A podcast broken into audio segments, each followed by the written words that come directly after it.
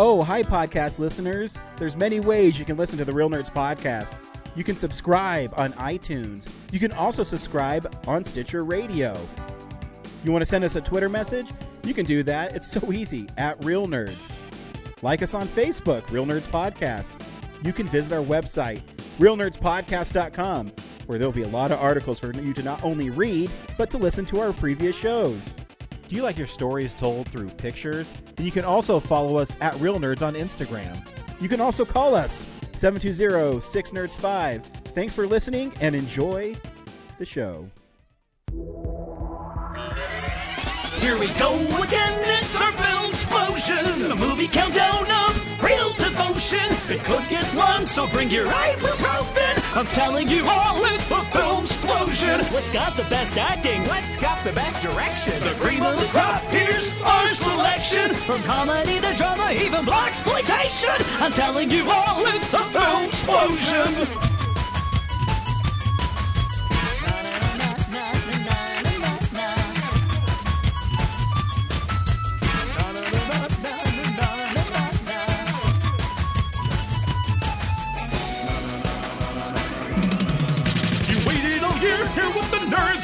I'm telling you all, it's a film explosion. Film explosion. Every week on Real Nerds Podcast, we see a new movie and podcast our experience for the world. Except this week, when there's really nothing out, we go back in time to 2002 to do a film explosion where we count down our 10 favorite films. And I'm joined in a room with three other people. I'm going to start to my right. My name is Zach. Um, I'm a dude. I do He's, things. he's a Leo. He likes long walks on the Actually, beach. I'm a Pisces. Oh, he- I don't know. I, I'm, a, I'm a Pisces. Oh, wait, like Leo's like now, isn't it? I think Leo's right now. Yeah, I don't know. I don't know anything. It is the time of Leo. Leo the lion from MGM. Am I right? Kill me now. Uh, Corinne is also here. Hello, everybody. She's representing the uh, space frontier with NASA. Indeed, I have Mm-hmm. a shirt I won from an arcade with my sister on right now. So. Nice. That's a It's good shirt like- to win at an arcade. Yeah, it's like the NASA logo, but it's the Death Star with the X-wing flying away. Hell yeah. Brad, you're also here. I am. You're one of the original real nerds. That is a fact. We're probably the best real nerds because, you know, it's You've been us. around the longest. Best real nerds, best li- best list. I mean, it's Totally. very it's very easy to podcast on the roof or out in the street, guys. Yeah, that's fine. You know, me, Brad and Out I have town. podcasted in restaurants, uh, in movie theaters, in parking lots. in parking, Parking lots. lots. what do you say? What would you say is the weirdest place you've podcasted from? Your mother's basement. Literally. That- that's a good question. I don't think it even been weird. It's a carriage house. Probably the most Uh, my favorite place is the Telluride Horror Show. I always loved Yeah. being in that uh, Opera that- house. The opera house there. That was always cool. yeah. I, I know you guys had done it before, but when we recorded Samurai Cop 2 at a Denny's one or no, a Village Inn one night, that felt weirdly, really strange in I retrospect. think we did the second or third episode from um, Two Fisted Mario's Pizza Place did. downtown. We did. This podcast Yeah. has been everywhere. What's man. that Netcast? I don't remember. I don't know. I know, I know we've definitely recorded a podcast there. Yes. So Brad and I go so far back is even before this podcast. It's on its eleventh year, and this is really fun. I, I do love these episodes because I It love. gets you out of seeing other movies for the week. no, no, I don't mind. Obviously, I don't mind seeing movies. I try to see them every week. Except for this week. Yeah, but, but it's hard because like now they're not showing them late at night. You know, it's Unless it's Saturday. yeah, it's and I work Saturdays, which sucks. So tonight I was going to go see a movie when I left here, but they're all done at like eight thirty. Yeah. And it's only going to get worse because, I mean, this is summer. and winter, they're going to cut the hours even more. I think we're gonna have to wait till Halloween kills before movies start picking up again. Yeah, agreed.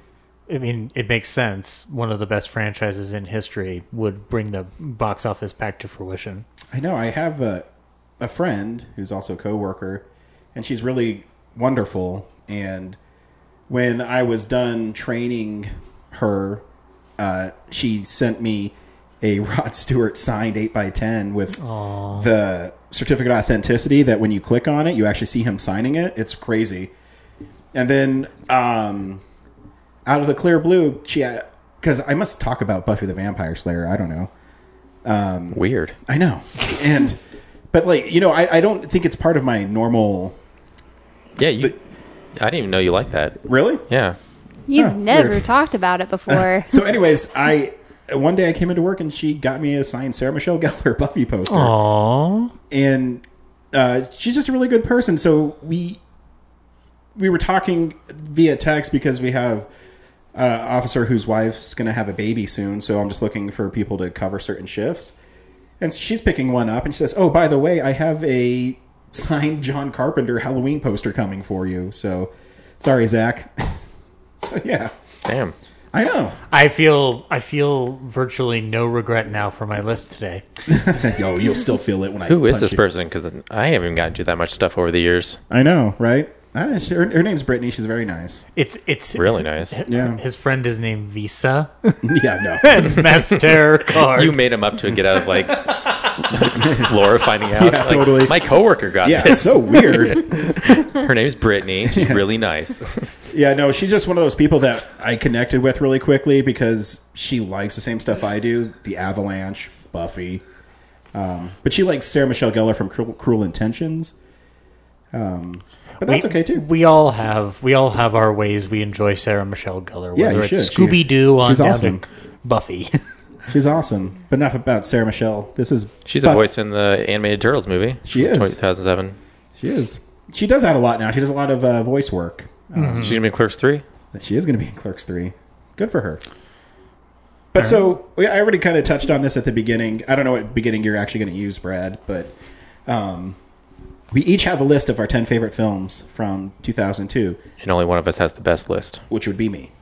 and the uh, the caveat for this always is I don't care what people think is the best film of 2002. This is my favorite movies from 2002, much like the rest of you. Um, and Brad did an awesome job with the Spider-Man pre MCU Spider-Man, Sam Raimi Spider-Man, where it's kind of the 3D webbing and the PlayStation 3 logo. So yeah. So, anyways, we all each picked ten films. Brad is the only one who knows everybody's film because he puts together a Blu-ray in a specific order to best maximize your time here. And we play the trailer, then we talk about the film. And Brad surprisingly is going first. And this is like not a setup at all. Uh, that rarely happens, so I I, was, know. I was pretty excited. So, Brad, what is your tenth favorite film of 2002? Yeah, this is a. I, I'd say my list was really a, a top nine, and ten was just like, what do I put in here? I had uh, Run Ronnie Run in there for the longest time. Then I watched it the other night. And I was like, I like Mr. Show, but this is not the Mr. Show movie that it, like ass kicking fat kid's like the funniest thing in it. Um, so I, I, I removed it kind of the last minute and replaced it with a movie that um, I saw in my documentary class, um, and we didn't get to finish in class, and I immediately rushed out to rent it and watch it, and this is my number ten. It's the height of creativity. People will ask, uh, well, what is the Motown sound? Okay, it was the musicians. in the small confines of Studio A, myself and the rest of the musicians didn't realize what an impact we'd have on the rest of the world.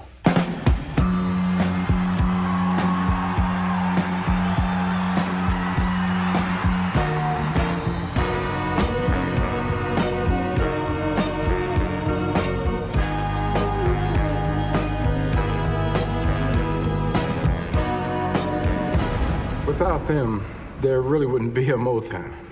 This is the spot where a whole lot of stuff happens. I managed to kick the amplifier. You know, it's one of these old amps, and it kicked and it.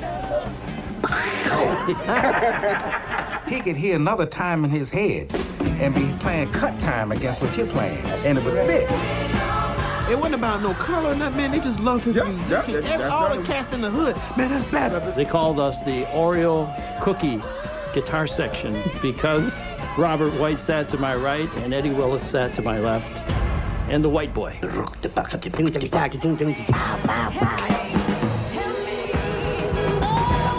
Artisan Entertainment invites you to meet the unheralded heroes of Motown. Hear the untold stories and journey to the heart of America's soul.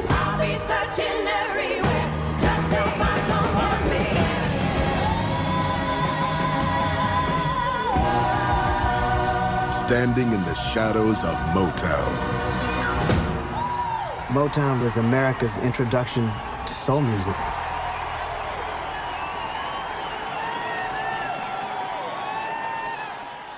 So yeah, my number ten is "Standing in the Shadows of Motown." It's a documentary about the uh, origins of Motown music um, and its effect on uh, culture. I want to see that because Yeah. I've never seen it. and I love Motown. Yeah. it's like some of the best music you can ever hear. Yeah, like I Listen said in the trailer, well, I didn't say in the trailer, but uh, printed on screen because people are listening to this, they can't see it.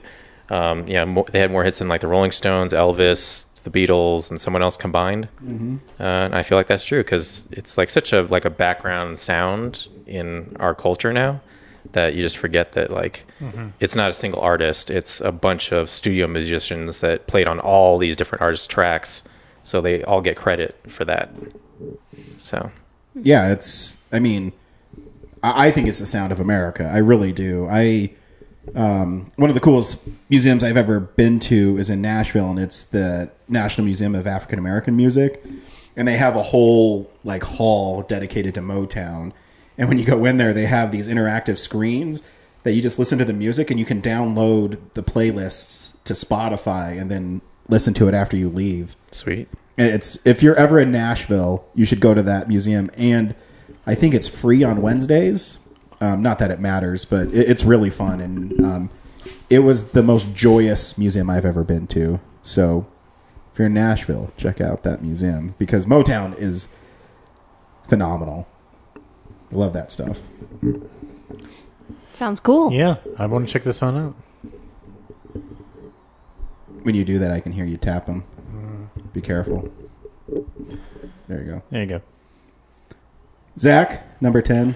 All right. Well, my number ten is gonna make Brad seem even more pretentious than me. Um, I uh, this is a film that probably shouldn't be on any list, but I'm a purist. I'm loyal to what I love, and at the time, I already know where this is. I remember rewatching this film along with three other films like crazy every Friday and Saturday for like four weeks in a row. So there are some very positive memories with this garbage film. and here it is. Tomorrow night, you will enter the childhood home of our most brutal mass murderer. The home has been rigged up with several cameras, but for the most part, the audience will see only what you see. Are you sure they're not just putting us in some house with hidden cameras in the shower? This is gonna be fun. The windows will be boarded up and all the doors will be locked shut behind them. No one will be allowed to leave until the show is over. Let the dangertainment begin. You think this is the one that he used to, you know, do his thing? One flash and you could light up a thousand computer screens. You are like this close to getting voted off the island. Wait, what just happened? We just lost Bill's camera. There's somebody in the hall.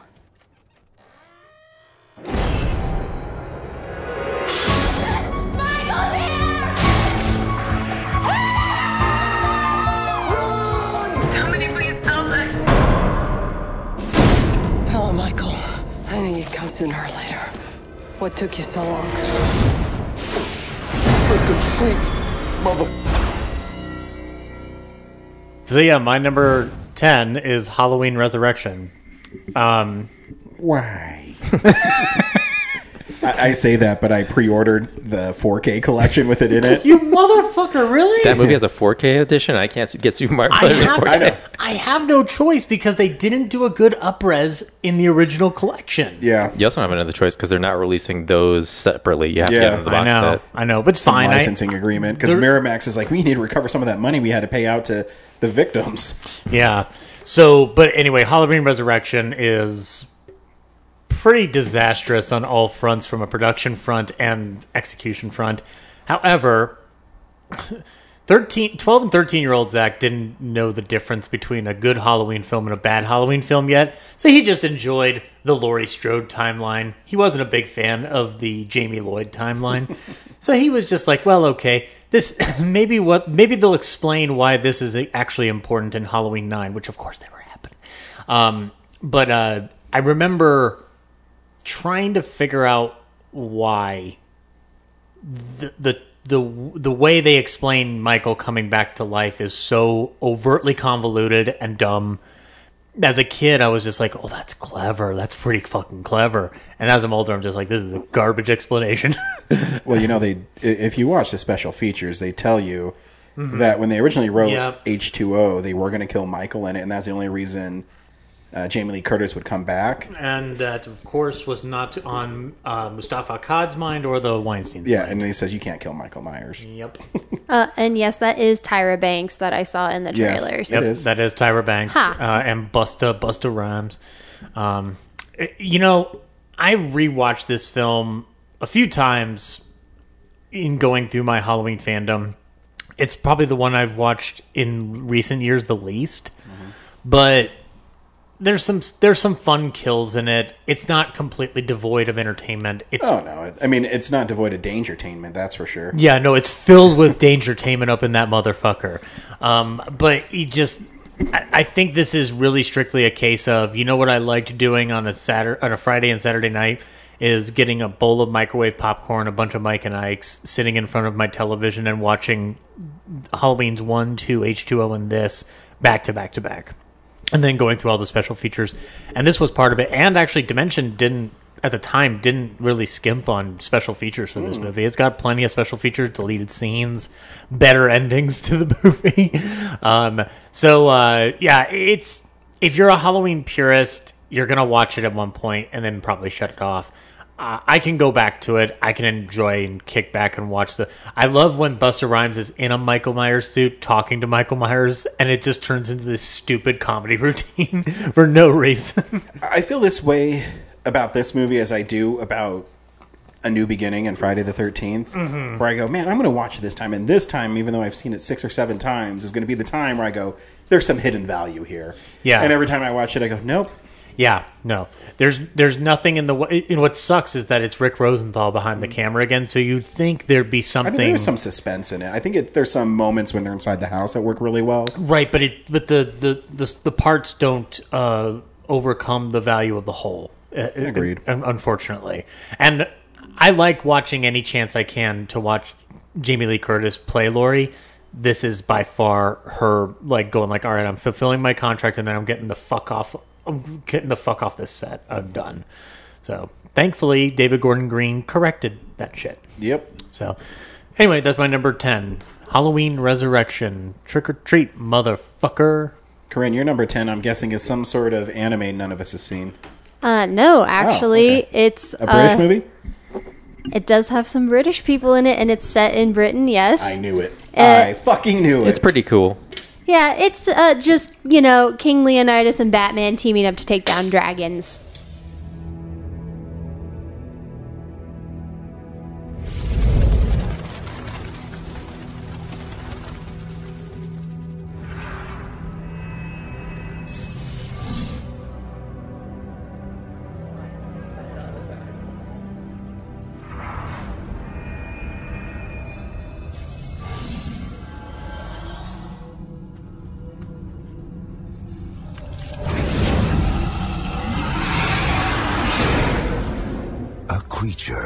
Been awakened that has lain dormant for millions of years. A species older than the dinosaurs and more terrifying than anything we could have imagined. How did they go from one to a million in less than a year? Highly evolved. They have great vision in the day. They have even better vision at night extremely intelligent. And he's playing hide and seek. More like cat and mouse. Unbelievably powerful. Two glands in the mouth secrete separate chemicals. Combine an exhalation, nitrile napalm. Good luck. Now one will protect them. We have to hang on, work together. And one will lead them. There's nothing magical about it. They're made of flesh and blood. You take out their heart, you bring down the beast. We found out where they started. We're going to London. this summer. Vertical one up. The plan is set. 1,600 yards, closing fast. The arsenal has been assembled. Get ready to rock and roll. Each other! And they've got one chance to take back their world. Matthew McConaughey, Christian Bale. Reign of Fire.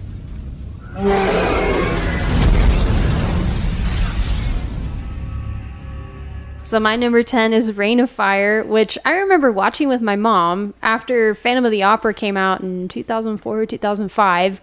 We got really into Gerard Butler's filmography and this was one he's like a supporting character in this movie, but you know, we were like, "Well, we got to watch it."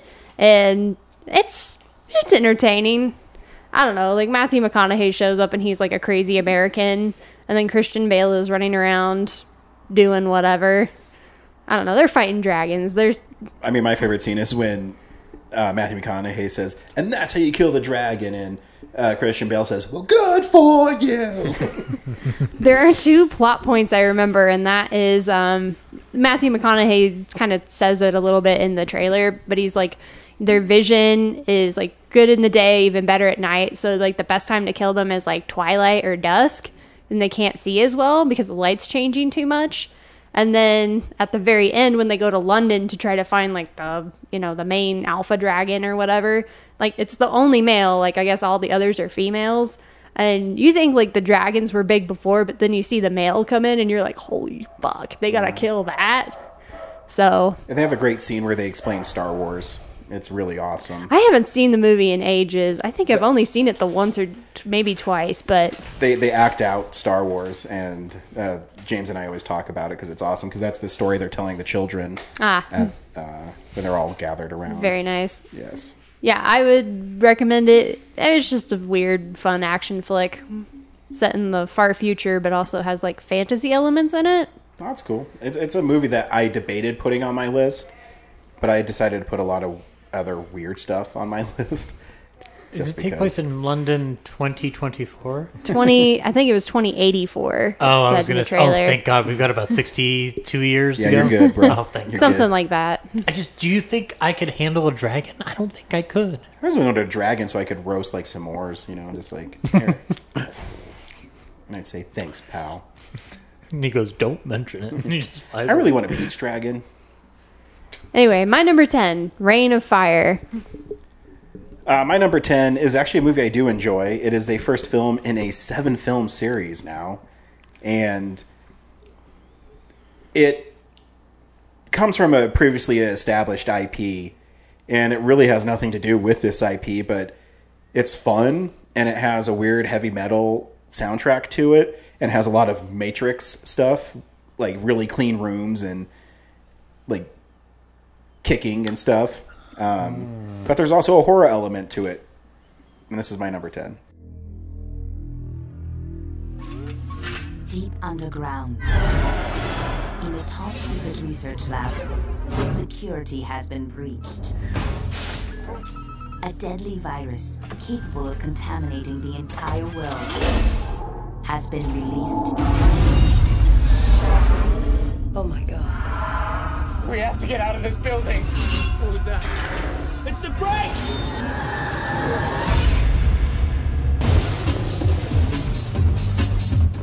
It's okay, we're here to help.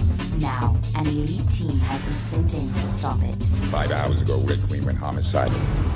Who's the Red Queen? State of the art artificial intelligence. The corporation's keeping a few secrets down here.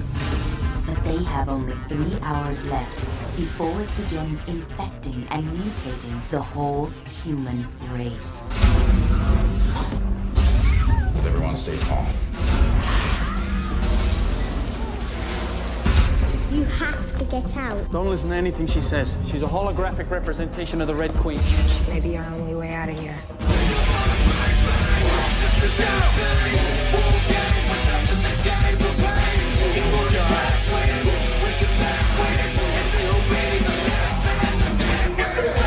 was she still standing? She isn't standing now. No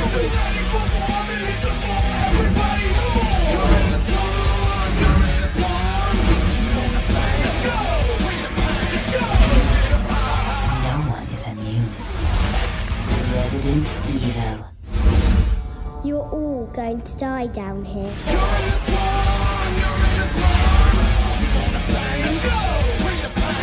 Uh, so yeah, my number ten is Resident Evil. Uh, I, I love the Resident Evil series. I actually think the movie, first movie, is pretty fun. It it's silly, and uh, that song that was in the trailer is god awful.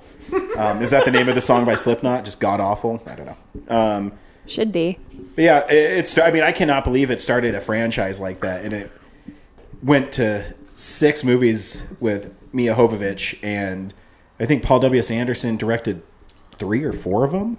I, know he's he did all of involved. In, uh, he, he did the first one, then he didn't do the second and third, and then he Did came four, back for the six. yeah. He went through four all to the end. Yeah, um, and they each one gets more and more ridiculous. Mhm. This one's a little more grounded. This is still and the only one I've contained. seen. really? yeah, you gave me the seven, and I still haven't watched the rest of them. Uh, but yeah, I have fun with it. Um, it's a zombie movie with sci-fi elements, and and it, they do incorporate some of the game. Um, yeah, check it out. More convoluted than the blacklist. No. Yes. no. Nothing is more convoluted than Yeah. the blacklist. Uh, it's not convoluted. It's a team of merc- or soldier guys who go down to get information from Umbrella, and they accidentally unleash the T virus. That's not convoluted. and how dare you bring up the blacklist on this fucking podcast? It's been so long. James Spader plays the underground complex in which they're navigating. I mean, that's I- how it's like the blacklist. I mean, I listen to James Spader's voice. He's great as Ultron. Mm-hmm. Wouldn't it be great if he played a building? Brad, you're number nine. Uh, my number nine is a pretty cool flick about uh, historical figures.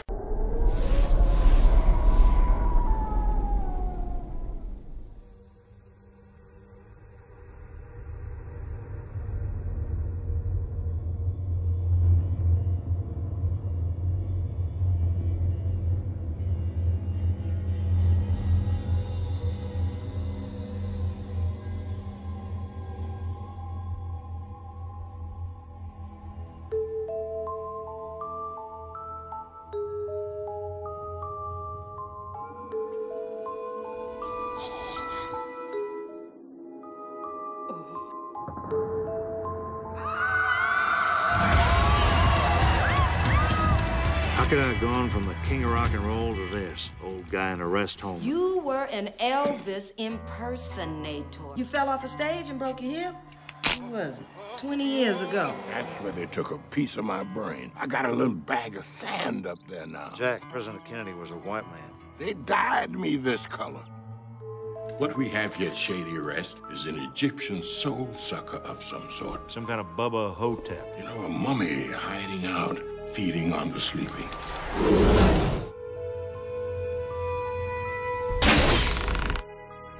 He can just keep on feeding unless he's finally destroyed.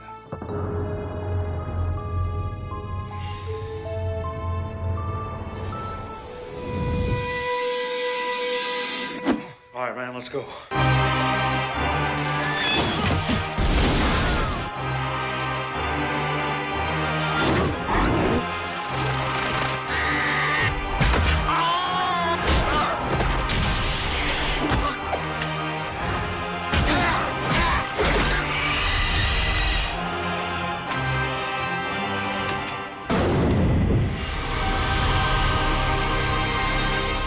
Don't use my stuff on you, baby.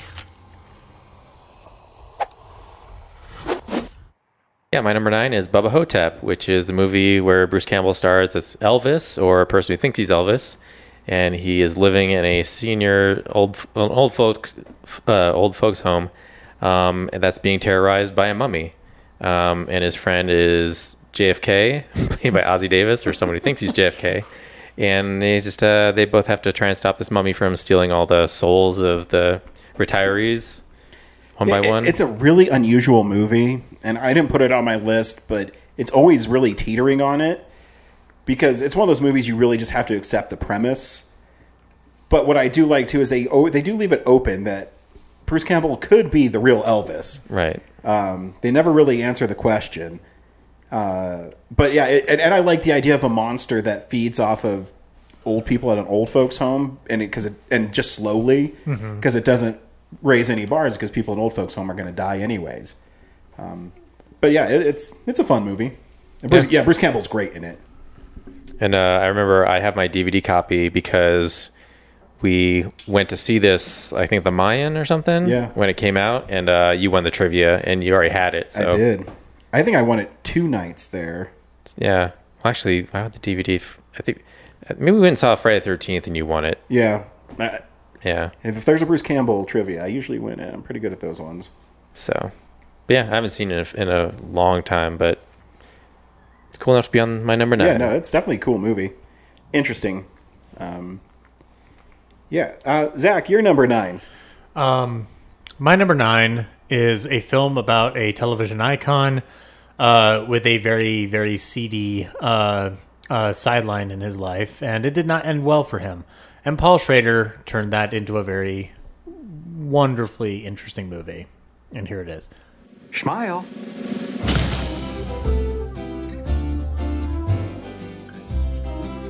It's a critical time for me. I, I need something big. This could be what you're looking for. This character Hogan, he's, he's quick on his toes, he's hip, he's a con artist, but I think it's what I've been working toward my whole career. I am such a fan. I just wondered. A could I- picture together? You betcha. Smile. Photography's always been my thing. I'm Bob Crane. John, John Carpenter.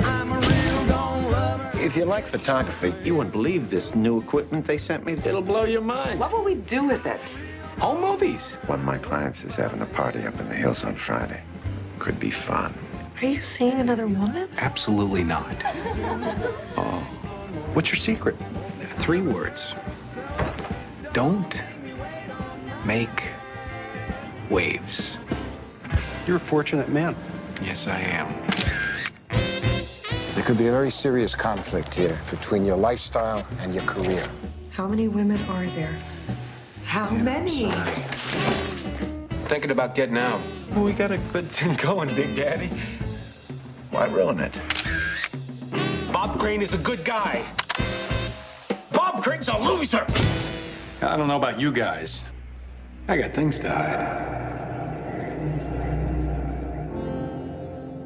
I want to restart my career. If I were to send you out again, I'd have to be able to tell people you're a new man. Well, tell them sex is normal. Snap! Snap it up, snap it up, It's good for you. I'm normal. it. Before it's too late. Snap! It's, and I have this was the first Paul Schrader directed film I'd ever seen. I don't I I never saw like American Gigolo or anything like that prior, uh, and I still haven't seen uh, his Ethan Hawke movie that got him a lot of big acclaim a couple years back. But it was interesting to watch a showbiz biopic movie similar to The Aviator, where the character is not incredibly likable. There's no like higher, there's no like high uh, goal he reaches at the very end, and then there's like a bunch of t- titles going like he died peacefully in his sleep. This was this was a seedy fucked up situation that ended horribly, and just watching those two circling down this drain is just a very interesting thing to watch. It's not like a feel good pop this song movie, but it was one of those films that when I saw it at a at the age of like 15 or 16 getting into films, like I'm like this is an interesting showbiz biopic and because it's about showbiz comedy in a in tangentially with the Hogan's Heroes connection. You know, th- there's some stuff about the history of Hogan's Heroes that I find interesting like the whole like we're gonna actually make this show that's set in a German concentration camp and make it a sitcom. Like that's that sounds like a dicey proposition, and they go through that in the movie. Um, so there's there's there's things for me as a showbiz hound and just as a film fan in general that that the movie works for me on a couple different levels, but it's it's not one I would want to pop on again anytime soon for like kicking back and relaxing. Like I'd be wanting to focus on the story. So Uh, it's Auto Focus, by the way. yeah, your number nine. I would have to Auto Focus. Yes, that's right. I am so sorry. yeah, my number nine is Auto Focus. Greg Kinnear is great in it. Yes, and Willem Dafoe is fantastic too, but he is kind of like he's doing the thing he was expected to do around this time, which is be very creepy and be a little bit bu- uh, like like wide eyed and pop I don't think you appreciate how much he sacrificed. No, I don't. He, he's gonna have to go back to formula. Back to formula. We'll get to it. Corinne, you're number nine. My number nine is a movie that we watched on our way to the Cotton Bowl.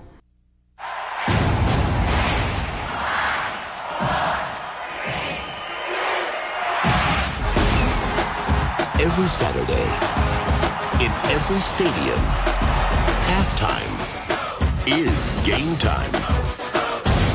Man, that's what we should be playing. Hit him with a little flight of the bumblebee. Except at Atlanta A&T. Then one day, Devin Miles showed up on campus.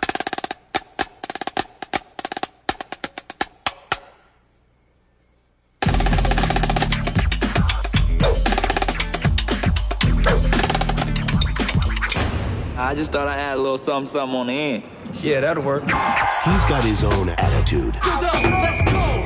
Come on. Oh, hell no. What is last rule of the rule book? If you do not read this rule book, your head will be shaved. He's got his own style. I'm sorry, but rehearsals are closed. I can help you out with a couple of them dance moves. Two, three, pop it. But his big ambitions I'm the best drummer you got. You want to prove once for all that I'm better than you? Bring it on. could cost him everything. You are no longer a member of this band. It's not always about you all the time, Devin. Now, What is our concept? One band, one sound. the guy they didn't want Today's BET Classic brings in over 50,000 fans and an even bigger television audience. is exactly who they need You want to give him a little taste? Cecil, take off your uniform. to take them to the top. It's showtime.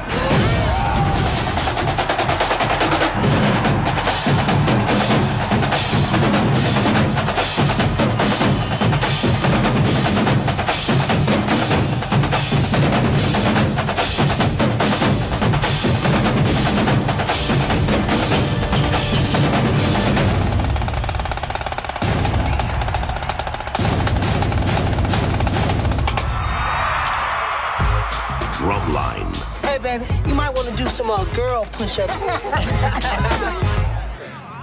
Damn.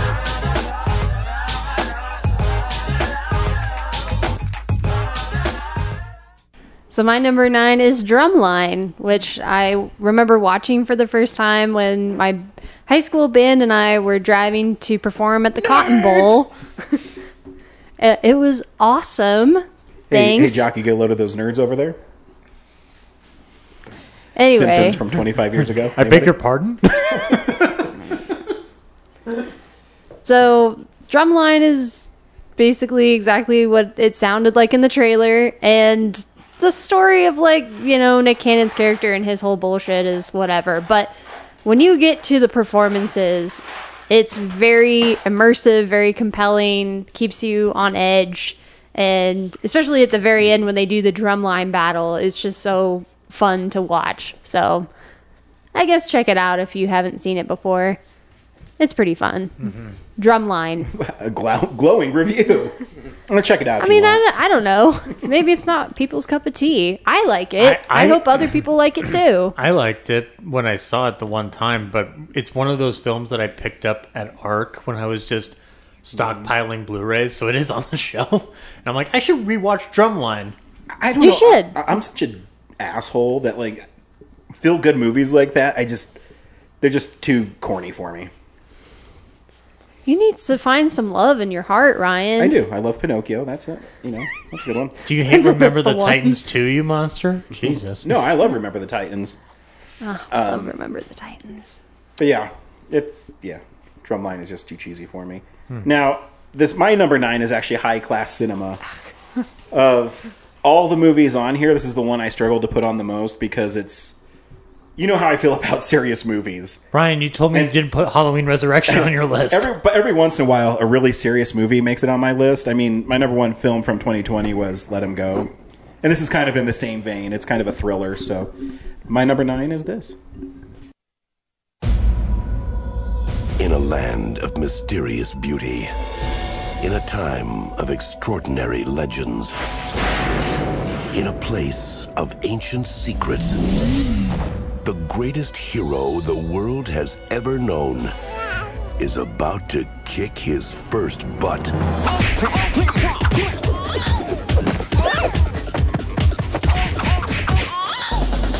Now, after a lifetime of training, Hmm.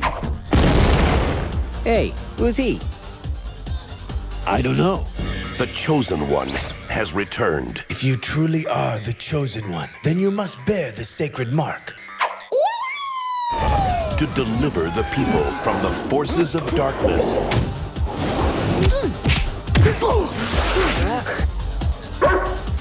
And to check out the hotties. Be not concerned of her shyness, for it will pass. There you go. 20th Century Fox invites you to feel the fury.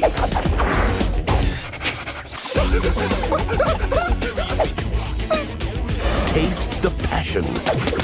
You are the chosen one. One day, all will be revealed to you. I'm, I'm sorry? And witness the utter madness.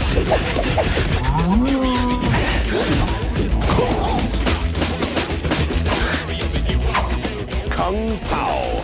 Enter the fist.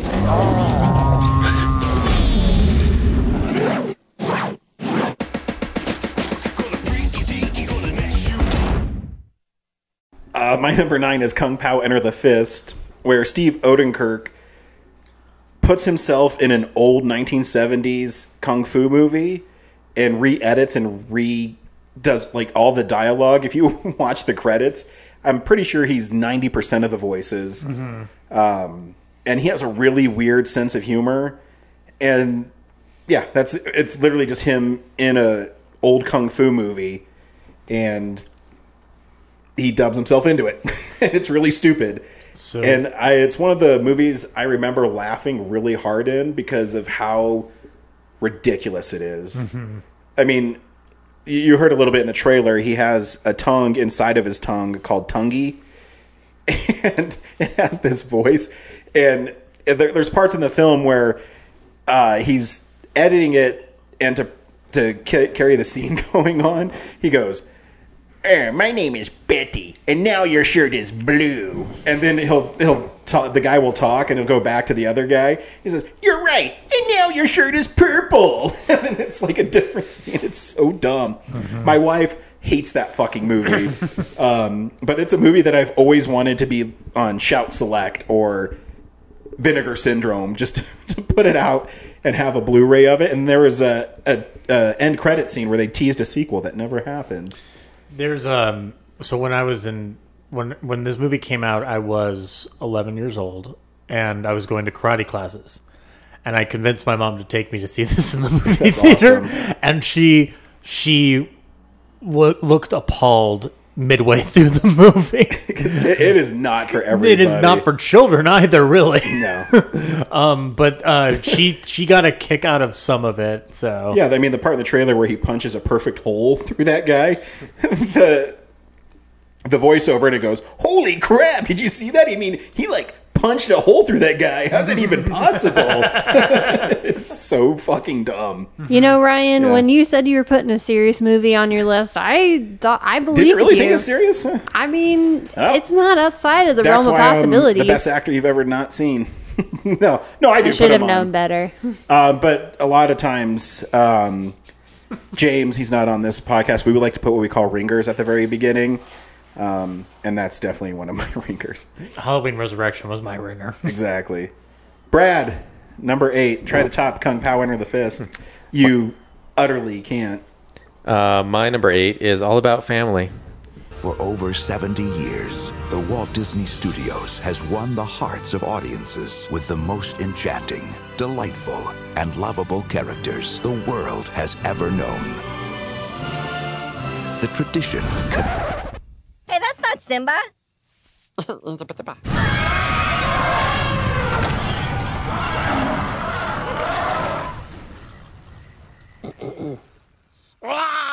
His name is Stitch.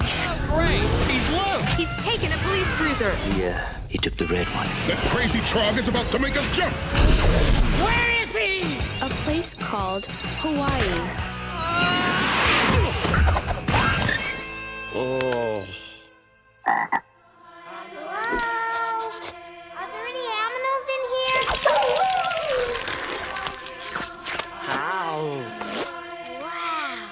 Two worlds will collide. And paradise will never be the same. All of our dogs are adoptable.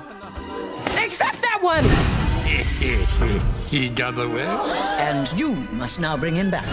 Okay. He's indescribable. You sure it's a dog? I think it might be a koala. An evil koala. Indestructible. Blue punchbaggers. I want a status report. Things are going well. Indigestible. Hey! Ew! Fascinating, isn't it? And completely irresistible. We have to take him back. What about Ohana? Ohana means family. Family means Nobody nobody. gets left behind. Walt Disney Pictures presents Lilo and Stitch. Look. You ain't nothing but a hound dog. You ain't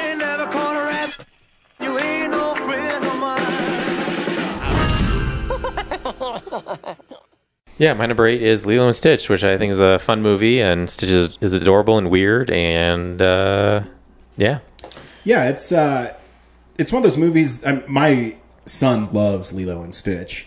good taste. And yeah, and it's it, it's not on my list, but it, it's a fun movie, and I, I think about where you have it's about right, um, because you're coming off a string of Disney movies in the early '90s to mid '90s that are just incredible, Mhm. and then I think they kind of stumbled a little bit. Not that like Tarzan is bad or Hercules is bad.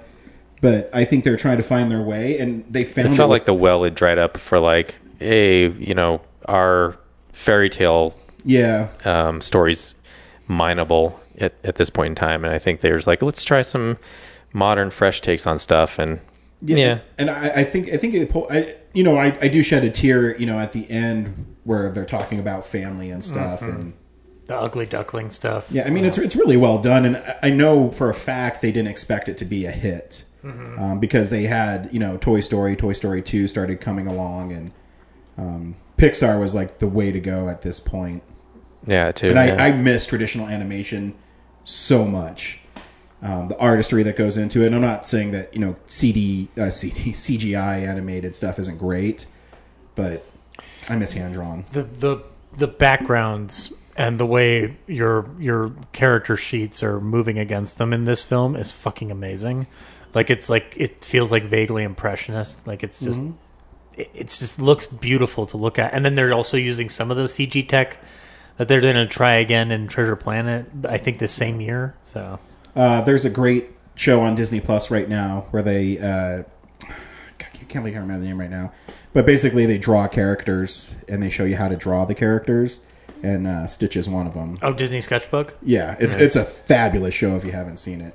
And Stitch is kind of like the precursor design to the How to Train Your Dragon Yeah. uh, characters because that's the same director, I believe. Yep. Mhm. Yeah, it's a fun movie. And he directed the Call of the Wild movie that isn't that bad. Oh yeah, I think it's way better than I thought it would ever going to be. Mhm. Zach, you're number eight. All right. My number eight is uh, a movie starring America's dad and one of America's biggest movie stars in one of his last films. Uh, and it's a beautifully directed gangster movie. Peter, I can't come to your concert tonight. I'm working. Working at what?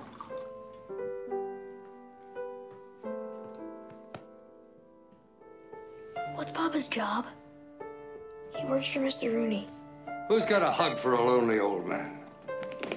Papa didn't have a father, so Mr. Rooney looked after him. You rule this town as God rules the earth. I love Mr. Rooney. We had nothing. He gave us a home, a life. Oh. He goes on missions for Mr. Rooney. Take Mike with you. Enough Paul, fine. Take Mike with you. They're very dangerous. That's why he brings his gun. Connor, what the hell are you thinking? He saw everything. Can he keep a secret? He's my son. A man of honor always keeps his word. Michael, tomorrow when they find out we're gone, they're gonna come after us. I have to protect you now. I'd like to apologize, especially to you, Paul. You would like to apologize? Sons are put on this earth to trouble their fathers. Natural law. You gotta take him now. I know who to call. There's a guy who's done some work for us in the past. To be paid to do what you love. Ain't that the dream? Get out! I cannot fight you and them at the same time. I can take care of myself fine. You think it's my fault this happened? It was not your fault. You won't make it. Not with a little boy.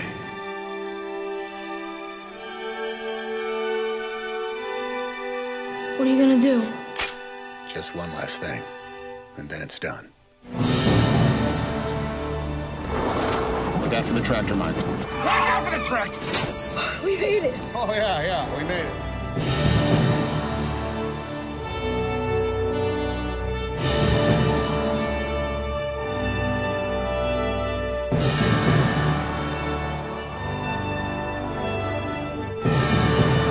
This is the life we chose, the life we lead. And there is only one guarantee. None of us will see heaven.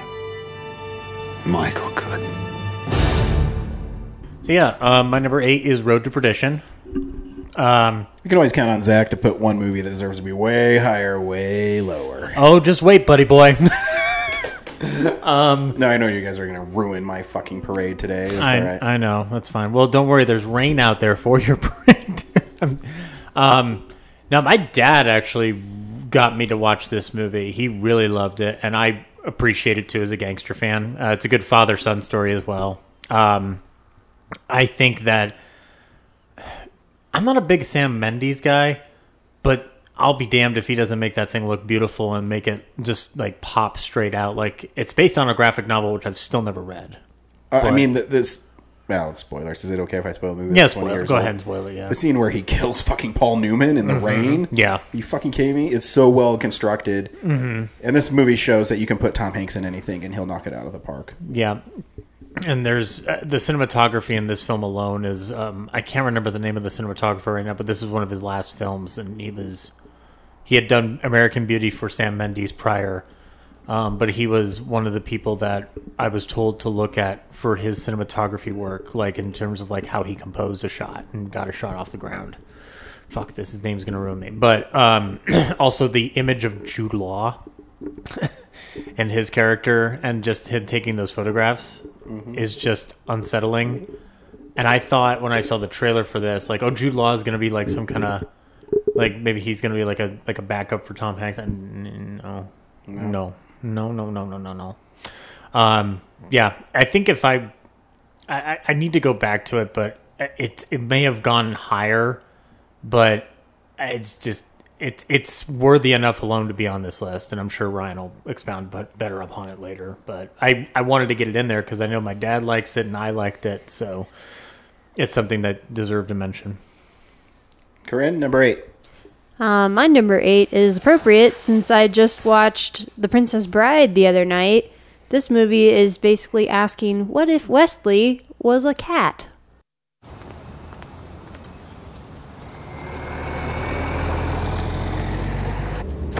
Ah!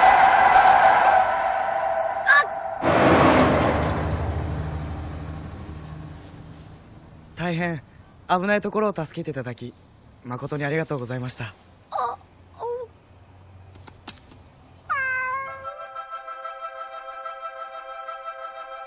ぜひとも私どもの住む猫の国へおいでくださいませ。猫の国？いいところですよ。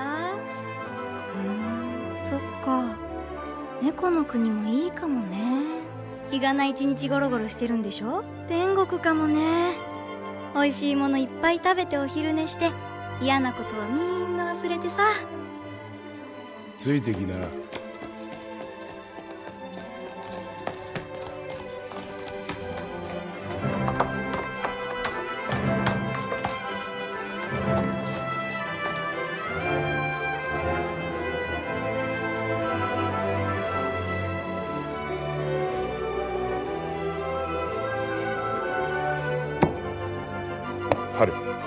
君がどうすればしっかりと自分の時間を生きられるか考えよう。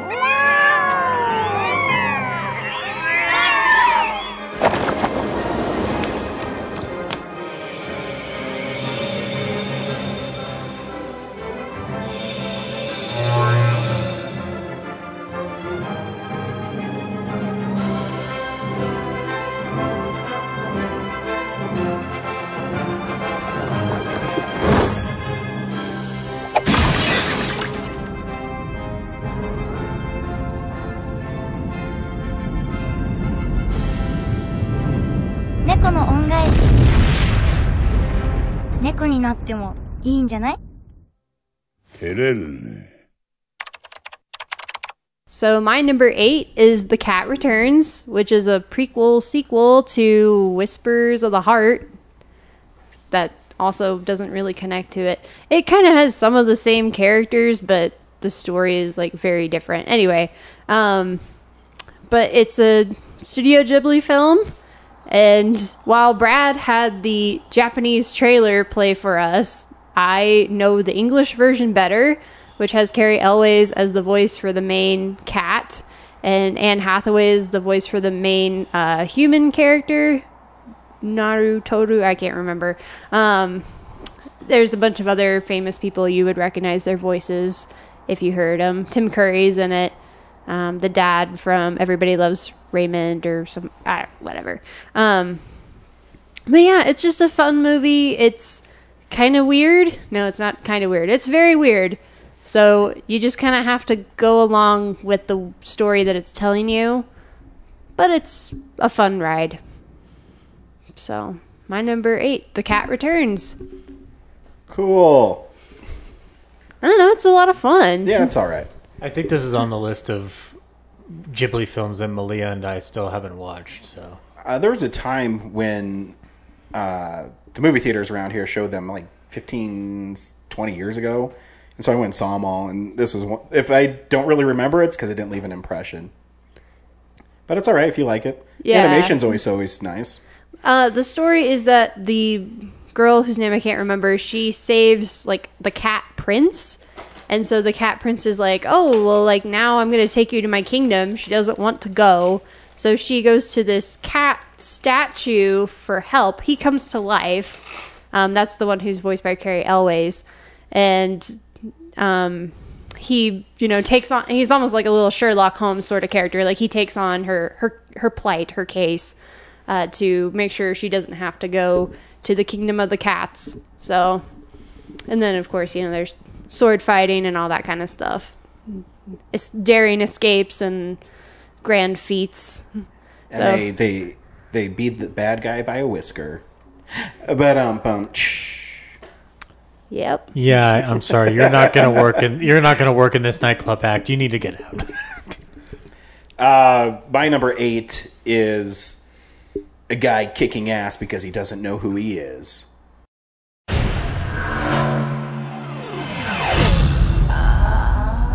He has the skills You! Stop right there! of a dangerous man.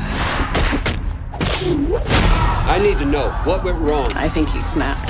But he has no memory. We don't take care of this, we will both burn. He's trained, conditioned, built to disappear. I'll give you $10,000 to drive me to Paris. I get the money, and I don't get hurt. That's the deal.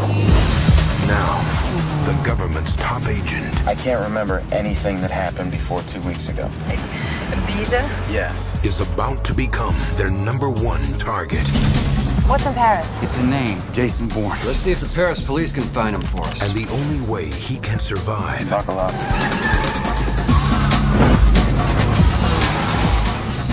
is to find out who he is I guess you're not home. Monsieur Bourne. I don't recognize any of this. I don't recognize any of this. Before they find out Get the address. I think I got it. Enhance. where he is. Get everybody up. I want them all activated. Do it now! What is it? Something wrong?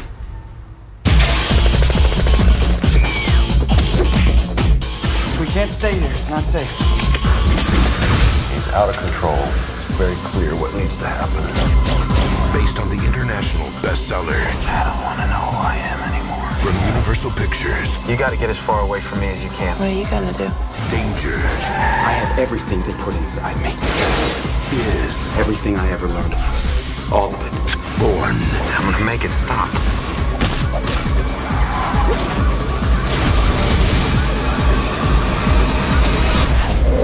The Bourne Identity.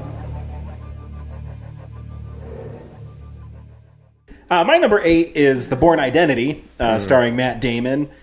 Um, it's just a fun movie where he, he's trying to figure out who he is, and it's a kind of an espionage thriller.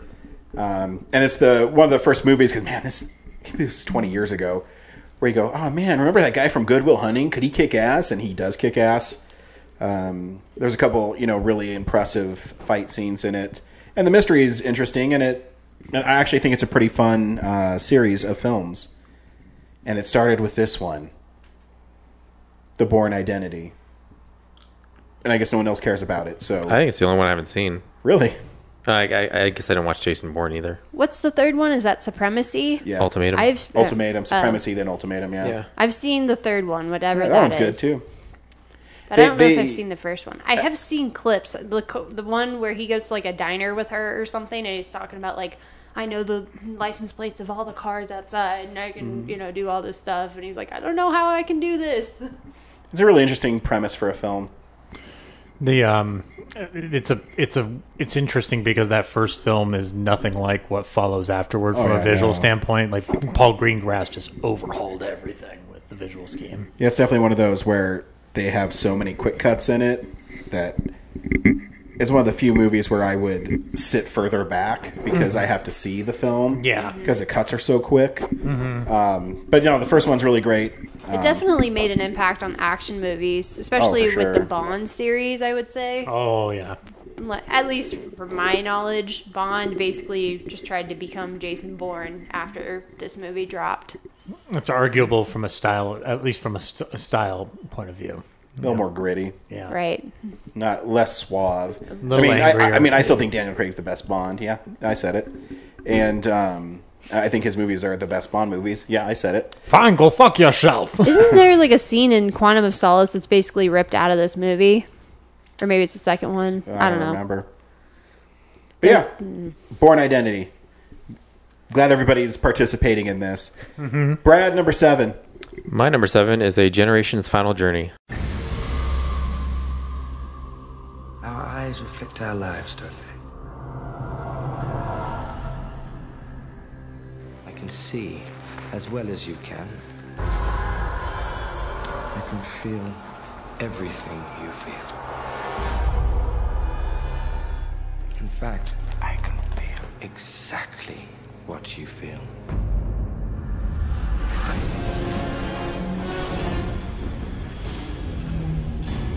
He said he's a mirror for me.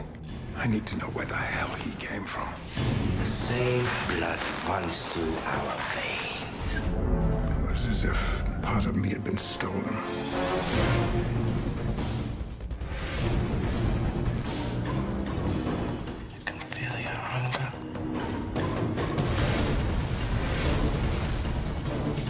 Must deactivate you. Why? Because you are dangerous.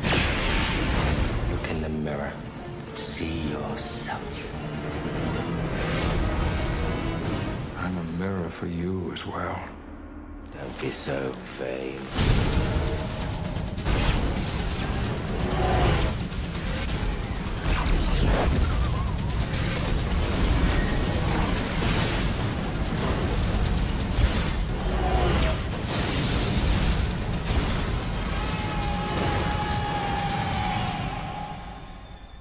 course for Earth. Kill everything.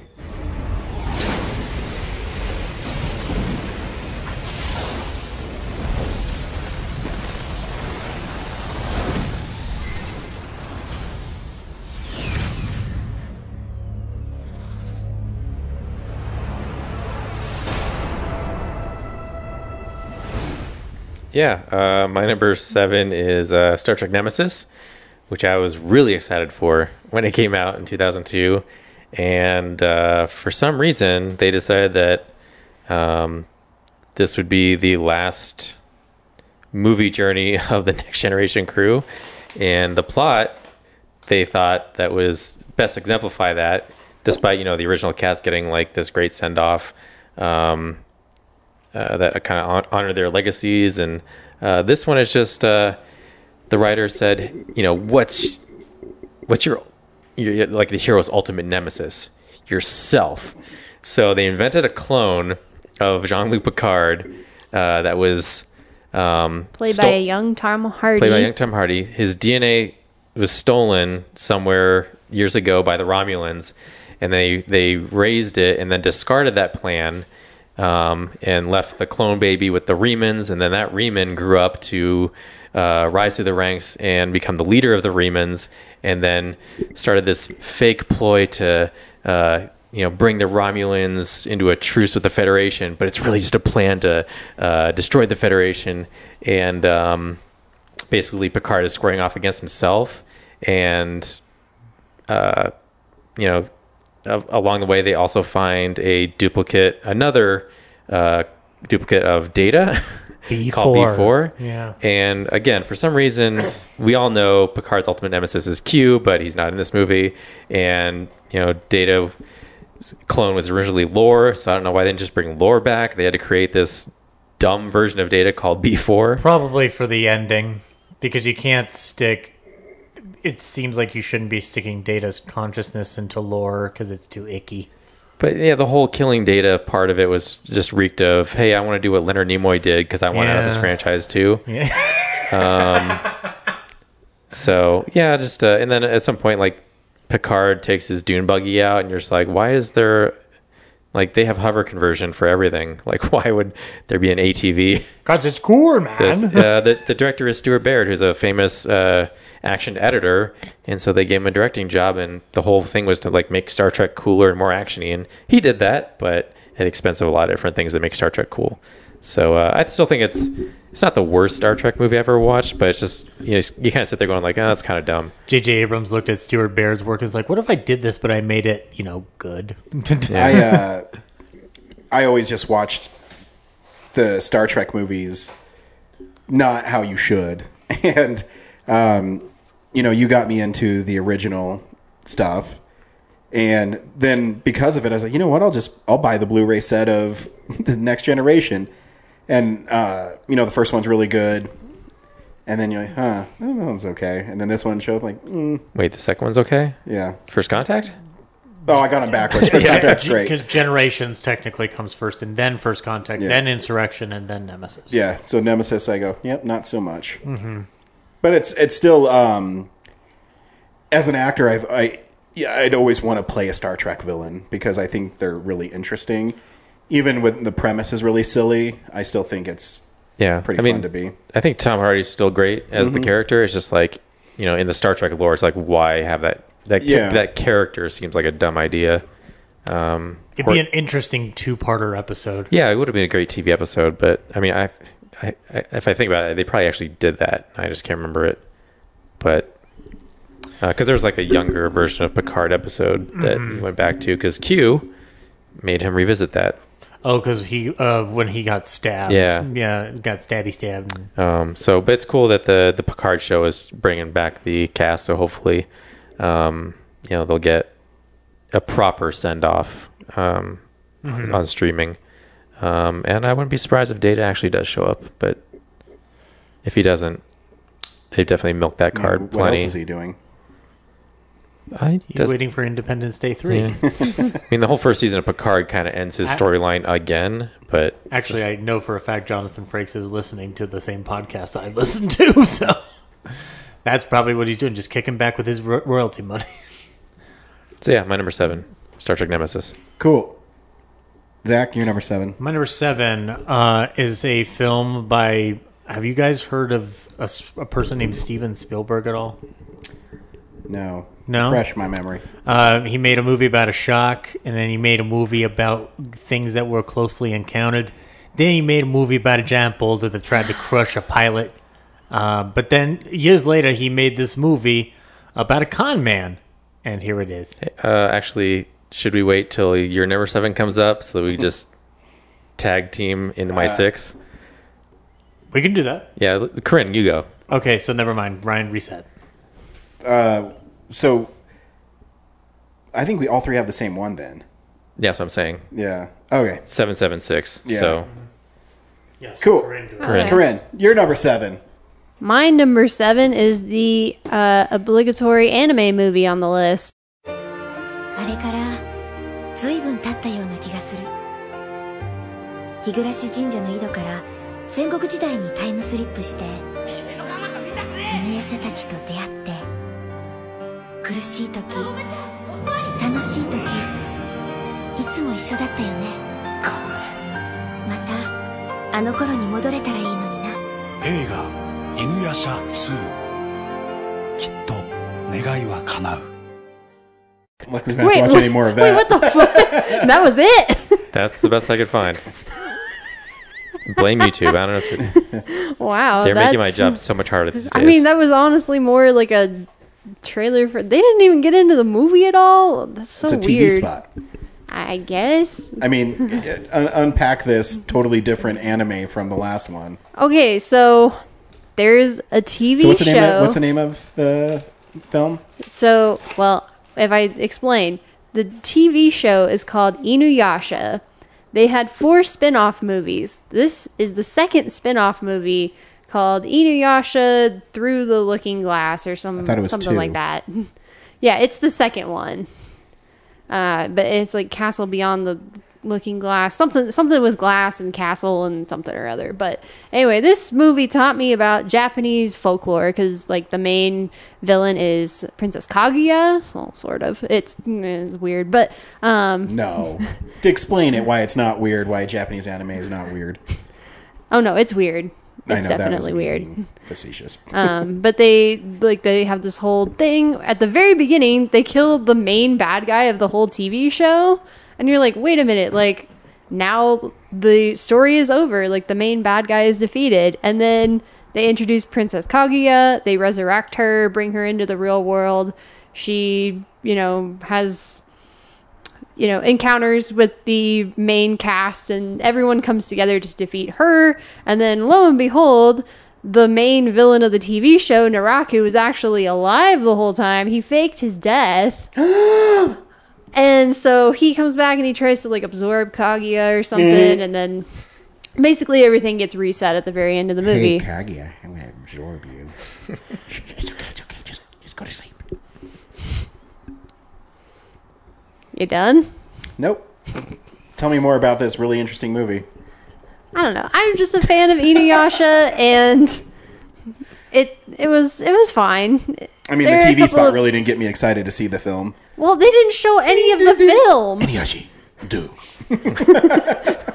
they basically just showed clips from the show. It wasn't even about But at the, the, same movie. time, I really appreciate Brad finding that one, so I didn't have to watch it.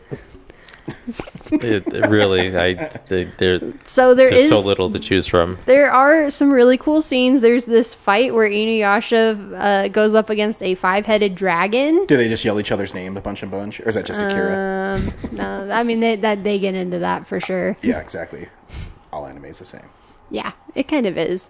It really is. And then of course there there's a scene where Inuyasha and Kagome kiss, and it's very you know. Okay, remember I'm like 11 when this when I'm watching this, or maybe I'm like 13. I don't know, whatever. When it by the time it gets on to Toonami or Adult Swim, And she leans into the TV and starts kissing in the three way with him. I well, I want to mean, be I, in I your know, world, how, I know how you feel about the bad guys because how much you love Kylo Ren, so not surprised. Anyway, my number seven was Inuyasha movie two, Castle Through the Looking Glass or whatever. Y'all don't care. No, no. Now, Corinne, I'm I'm nearly done with New Fruits Basket, and maybe we'll watch Inuyasha next, and sh- Milia can introduce me to something new. So good luck. Um, I guess my number seven is your number six and Zach's number seven. So this is a menage a trois. Ooh. So Have fun with that. yeah, I'm at the very end. Just kidding. Uh, That's a human centipede. It's a triple centipede. Yeah, Ew. I'm definitely the front. You're gonna take it up the ass. why, why do you get why do you get carte blanche here, buddy? I just no one wants to be the middle. yeah. Unfortunately, Zach, you're the middle. Yeah. Oh, so I'm the one crying at the end of the game. Okay, this went off off rails when we're supposed to be talking about this really cool movie. Mhm. Here's a trailer for a really cool movie that's shot really well and has really cool title cards. and directed by a, a, a, legend, a legend of sorts. He's all right. Welcome to Miami Mutual Bank. How may I help you? I'd like to cash this check here, and then and I'd like to take you out for a steak dinner. Are you a real life pilot? I sure am, little lady. The jump seat is open. It's been a while since I've done this. Which one's the jump seat again? Dr. Connors to the ER. Dr. Connors to the ER. This is irrefutable evidence that the defendant is lying. Special Agent Hanratty, FBI. Hello, Carl.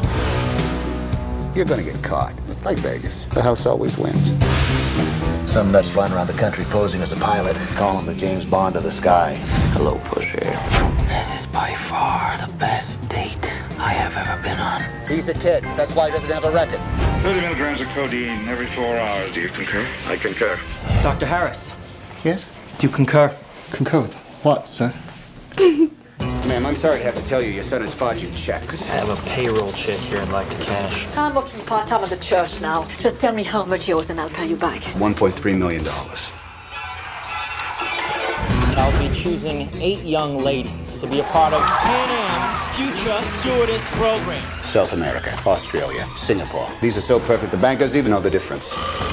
What do you want? To apologize. You didn't call to apologize, did you? You have no one else to call. I'm looking for your son. I would never give up my son. If you were a father, you'd know.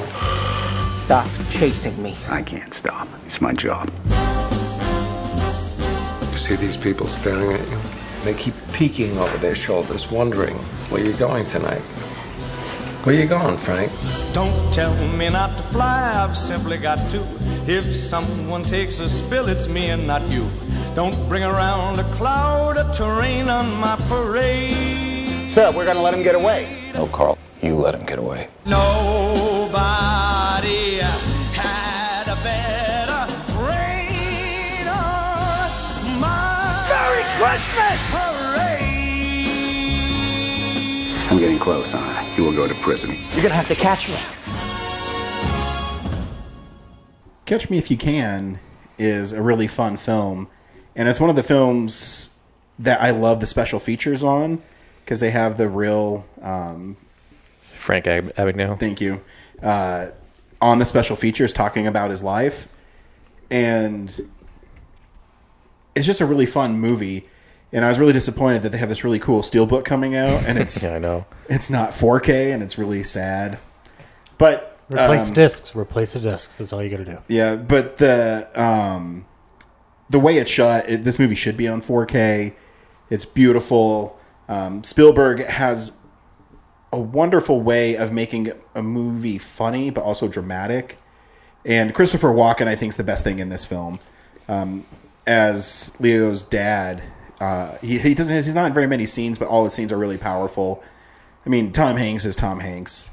Um, and this is really too where Leo started turning a corner because he, you know, he did Titanic and is transitioning from being a heartthrob to being an actual actor's actor. Had a weird stop at the beach, and then Yeah. and then dusted the sand off, and And then uh, instantly got hired by Scorsese and Spielberg. Yeah. I mean, you can see it when he was in What's Eating Gilbert Grape. Is he's really great in that too. Um, but you can see he had a lot to offer um, I movie think- going. I thought it was. I think it was Boy's Life that he was in with Robert De Niro, and Robert De Niro was telling Scorsese for years, like, "You're going to want to watch this kid." So But yeah, I mean, it's just a story about a kid who's conning the FBI Mhm. and passing off as what is a pilot, lawyer, surgeon, surgeon.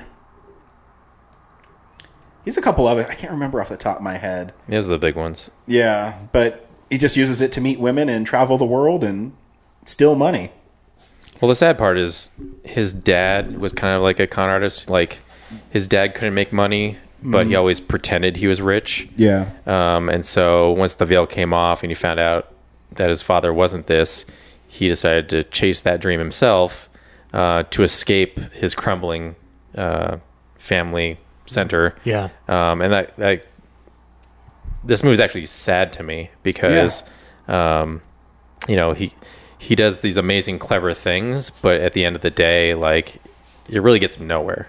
Yeah. Um, except uh, weirdly, in a profession, there is a bit of a happy ending where he kind of like is able to get hired based on this criminal experience to actually turn a corner and do something good with what he did. Yeah, that's Um, that's the reason why I put this above A Road to Perdition is that ending because it's it's this odd father son story that I mean obviously Road to Perdition technically does it better, but I like the the contrast between Spielberg or Spielberg using this contrast of Hanks and DiCaprio.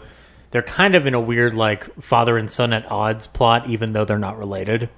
And by the very end, you're literally watching Hanks in a fatherly fashion, like guiding him toward a career. Like it's it's very, it's it's remarkable that this con man movie just suddenly becomes very heartfelt when it almost feels like it shouldn't.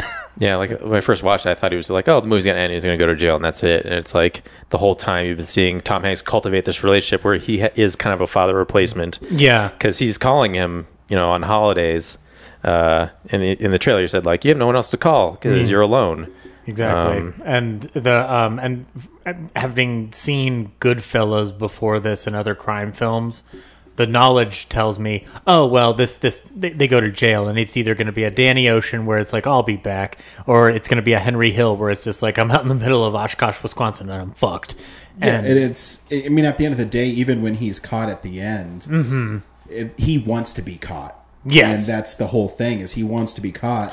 Yeah. and you know Tom Hanks does his job. He catches him, and then that's it. Yeah, he almost You know? gets so good at what he does. Is it, the only thing he can do is get caught because he has nowhere else to go. Exactly. Yep. Cool. Yeah. Amazing film. So that was Zach seven, right? Yeah. Yeah, and you're seven. My seven, and you're seven, And my six, so And we're you're on round six. So Zach, you're sixth. Yeah. All right. So my number six is the directorial debut um, of a very debonair actor who turned out to be a pretty, I, I think, a pretty solid director whose work I enjoy. And here it is. My name is Charles Hirsch Barris. I've written pop songs. I've been a television producer. In addition, I have murdered 33 human beings. I talked to a psychic today, and she said that you are going to be very successful. A pretty girl asks three handsome guys questions and she picks one to date. That's it. That's the show. His future was uncertain. I'm sorry about your show. Are you okay? I just want to entertain people. His every move was being watched. I could use your help. I work for the Office of Diplomatic Security. Is that the CIA or something? Are you interested? I can teach you at least 30 different ways to kill a man, Mr. Barris. The edge of your hand against your adversary's Adam's apple. Mr. Goldberg! Hi, Chuck. I have a hole in my daytime schedule. It's the Gong Show. It's a perfect cover. TV producer by day, CIA operative at night. Think of it as a hobby, something you do to relax. Thank you, Dankeschön. I'm Chuck. Here you are, Chuck. Pleasantly surprised. You're not like the other murderers. When you lead two different lives, it's easy to forget what side you're on. Right. Penny, Patricia, how'd you find me? Are you serious? This is what I do for a living. What does she mean? That's what she You're does dead for in a my living. book. Do you want me around or not? Everything's complicated, Ben. You work for me. There's no backing out now. We let you in on everything. Drew Barrymore, George Clooney, Julia Roberts, and Sam Rockwell as Chuck Barris. Look who comes out of hiding. Someone changed sides. It's over. It's finished. Your history.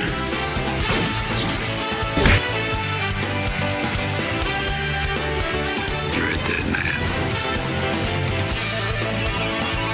Confessions of a Dangerous Mind. One of them is Confessions of a Dangerous Mind, uh, directed by George Clooney. This was his first film. Uh, thankfully, though, he jumped ship from Miramax and went right over to Warner Brothers right after this. Um, uh, tells the story of Chuck, Chuck Barris, who was the producer of things like The Dating Game, Match Game, Gong Show, and may or may not have been a CIA operative. um, it's written by Charlie Kaufman, so if you've experienced a Kaufman script before, you know they're going to play with, well, is he actually a CIA operative or is this all in his head? What's the story here? Um, it's it's kind of irrelevant because you're kind of watching wa- watching these actors play in this in this arena is super fun. Um, Sam Rock, I think this is the first Sam Rockwell thing I ever saw, um, and that was a wonderful way to get into him with like this kind of like I would almost call this a breakout role for him to a certain extent, but this movie wasn't that successful when it came out to my to my recollection. Um, and it's also cool watching George Clooney play with different angles and kind of getting his feet wet, wet as a director, seeing what his strengths are. Is he more of an actor's director? Is he more of a visual director? And um, there are moments in this film that remind me of Coen Brothers moments. So he clearly had a lot of fun working with the Coen Brothers and uh, on in Brother Where Art at that point to bring stuff into this table. Um, and uh, and just the idea of meshing around with this 70s pop culture phenomenon of dating games uh, amid the background of this CIA operative uh, operative spy story is is a lot of fun. Um, so yeah, if anybody's never seen it, check it out. I don't. I, I have my DVD stashed away somewhere, but I don't know if they ever put this on Blu-ray or anything. So you might be stuck with DVD only. I don't know. I think I saw it's coming out on Blu-ray soon by like Kino or something. yeah, maybe you're right. Or Vinegar. God bless Yeah. you, oh, Kino Vinegar Syndrome. Really nice. Good for them. Not everything they have is titty movies. There's a new PSA out there like, "Hi, I'm the head of Vinegar Syndrome. You know we're more than just boobs. we're so much more." Corinne, number six. My number six is the second installment in a multi year franchise.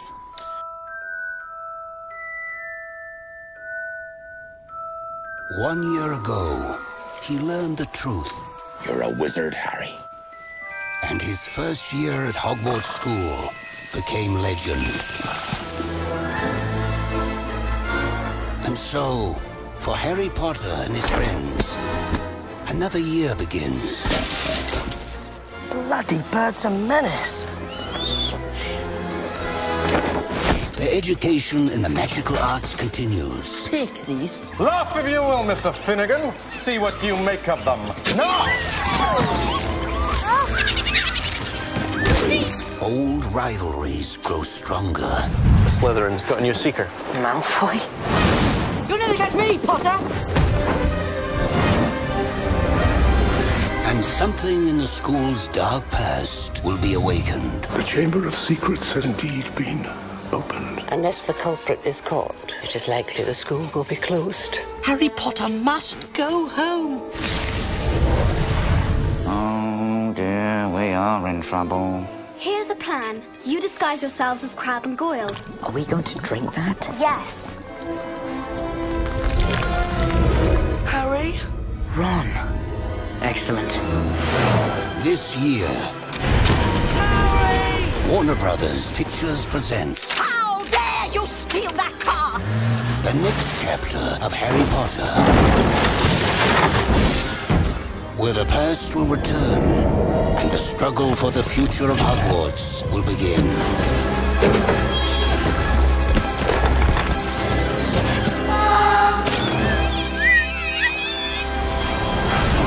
Harry Potter and the Chamber of Secrets. Let us hope that Mr. Potter will always be around to save the day. Don't worry. I will be. So my number six is Harry Potter and the Chamber of Secrets. I rewatched it the other night and it's a little long. There are definitely I some think it's a parts fun that could have movie. been trimmed. You know, it's the only reason why I don't rank it because I love Harry Potter. Right. But the reason I don't ever rank it anywhere is because I don't like the, Harry's reactions when they're playing Quidditch. For some reason, I don't know why Columbus and he's he puts it on you know Harry's face, and he's like, "Ugh," like over and over again. It just is. I don't know. It just drives me crazy. The Quidditch scene actually goes on way too long, Yeah. I think, because there's just like this whole like two or three minute sequence where he and Malfoy are just chasing the snitch and the bludger's coming after him, and it's like, all right, you could have trimmed this down, but yeah, it's still a fun movie though. oh yeah, and I appreciate the. I don't know if I've ever caught this before, but like when he finds someone's body after they've been petrified by the basilisk. You can see on the floor where the snake slithered through. And I'm like, oh, that's a nice detail.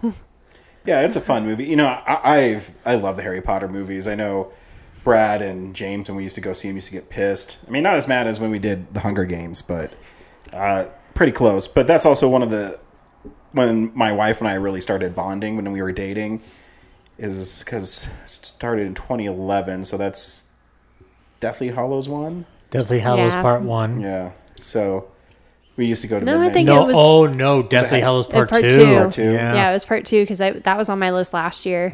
Yeah, we went to uh, midnight showings when that was a thing. yeah, yeah. I like Jason Isaacs as Lucius Malfoy, who I I he's been in like oh, so many weird things, but he was the voice for the Grand Inquisitor in Star Wars Rebels, which I never realized. And he's gonna be playing Cary Grant soon. Yeah.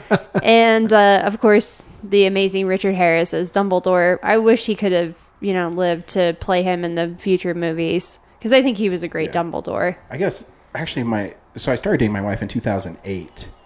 So that's one of the first midnight movies I saw with her in Fort Collins. What came out in 2008? Was it Half Blood? that was 2009. So following year. Maybe it was Order of the Phoenix. No. Our Order of the Phoenix was 07. Goblet was 05. Yeah, so it was after. So it was one of the first midnight showings I saw with her up in Fort Collins. Yeah, because they had Yeah. this because they had this weird year break or something like that between 2003 and 2004 before Prisoner of Azkaban, and then they kicked out Goblet of Fire pretty quick. Yeah, yeah, but I mean, I, I think they're fun. Yeah. and Jason Isaacs is like the best like British bad guy ever. Are we forgetting to talk about? Um, Alan Rickman's right there. he's in the same movie. he's not a good, but he's not a good bad guy. Uh, he's not really a bad guy. Yeah, he's not a bad guy here. I Um, mean, he kind of like m- mentally and emotionally abuses children. He's not a good guy. Corinne, I don't know. I don't know. detention. um, we're also forgetting about the amazing performance Kenneth Branagh gives in this Oh my movie as gosh. Gilderoy Lockhart. He's so, so- you just want to punch him in the face. The whole Yeah, movie. You know, it's it's funny. The last week has been me like hearing people bandy in my my film club friends bandying back and forth about Kenneth Branagh as Poirot and other stuff, and I always throw in Laurence Olivier just to see what happens. Uh, but Gilderoy Lockhart, hands down, like I think it's like that's the first time I ever saw Kenneth Branagh and everything, anything, and it still remains my f- favorite performance by him because he's just hamming it up so beautifully. I mean, Lockhart in the book is pretty Yeah. like that's accurate. Yeah. Oh yeah, for sure. Yeah, it was like the the most accurate casting imaginable for a book to to film character. Um, I know you guys don't like the honest trailers, but the one they do for the Harry Potter movie, well, it's the whole franchise, but it's great. And they, they make a point of like uh, British thes- acclaimed British thespians yelling nonsense, and then it's like Kenneth Branagh, a latte, a sendere, and then like everybody they go through the whole like rolodex of people.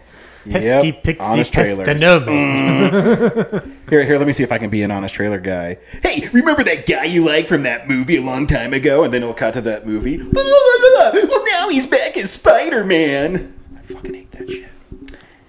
Um, Anyway, my Rob number Schneider six, was Spider Man.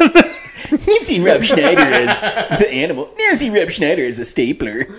my number six, Harry Potter and the Chamber of Secrets. Uh, my number six is stars one of my heroes, and I'm, I'm not exaggerating. Spider Man? you can't put Cary Grant movies on a list from 2002. Don't tell me what I can't do. um, so, uh, when he died, it actually Oh, devastated died. me. Um, and I think this movie is actually really fun and really cute. And this is my number six film.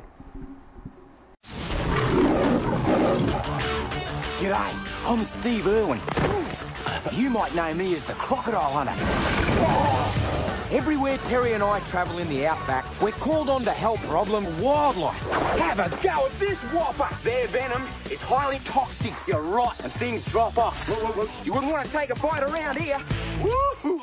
We're hoping to find some of the more unlovable of Australia's creatures. What we've got here is a bird-eating spider. Ah! Just kidding. You never know what's out there. At 2200 hours, the U.S. satellite was terminated over Australia. This thing has enough documentation to change the power structure of the entire world. Uh. We'll leave first thing in the morning. Australia. Thank God it's a friendly country. Did you hear that? Can only be poachers. Our job is to relocate the crop into a section of the river where it'll never run into a conflict with poachers again. The beacon's still moving. They're getting further away. I nearly got him. That crocodile nearly got me, serious? Well, I think it's time we got what we came for. These blokes mean business. You've been upsetting my crop. Lucky my wife's such a good driver. This summer, Have a go at this, will ya? Crocs rule. He's backing me up. He's breaking me neck.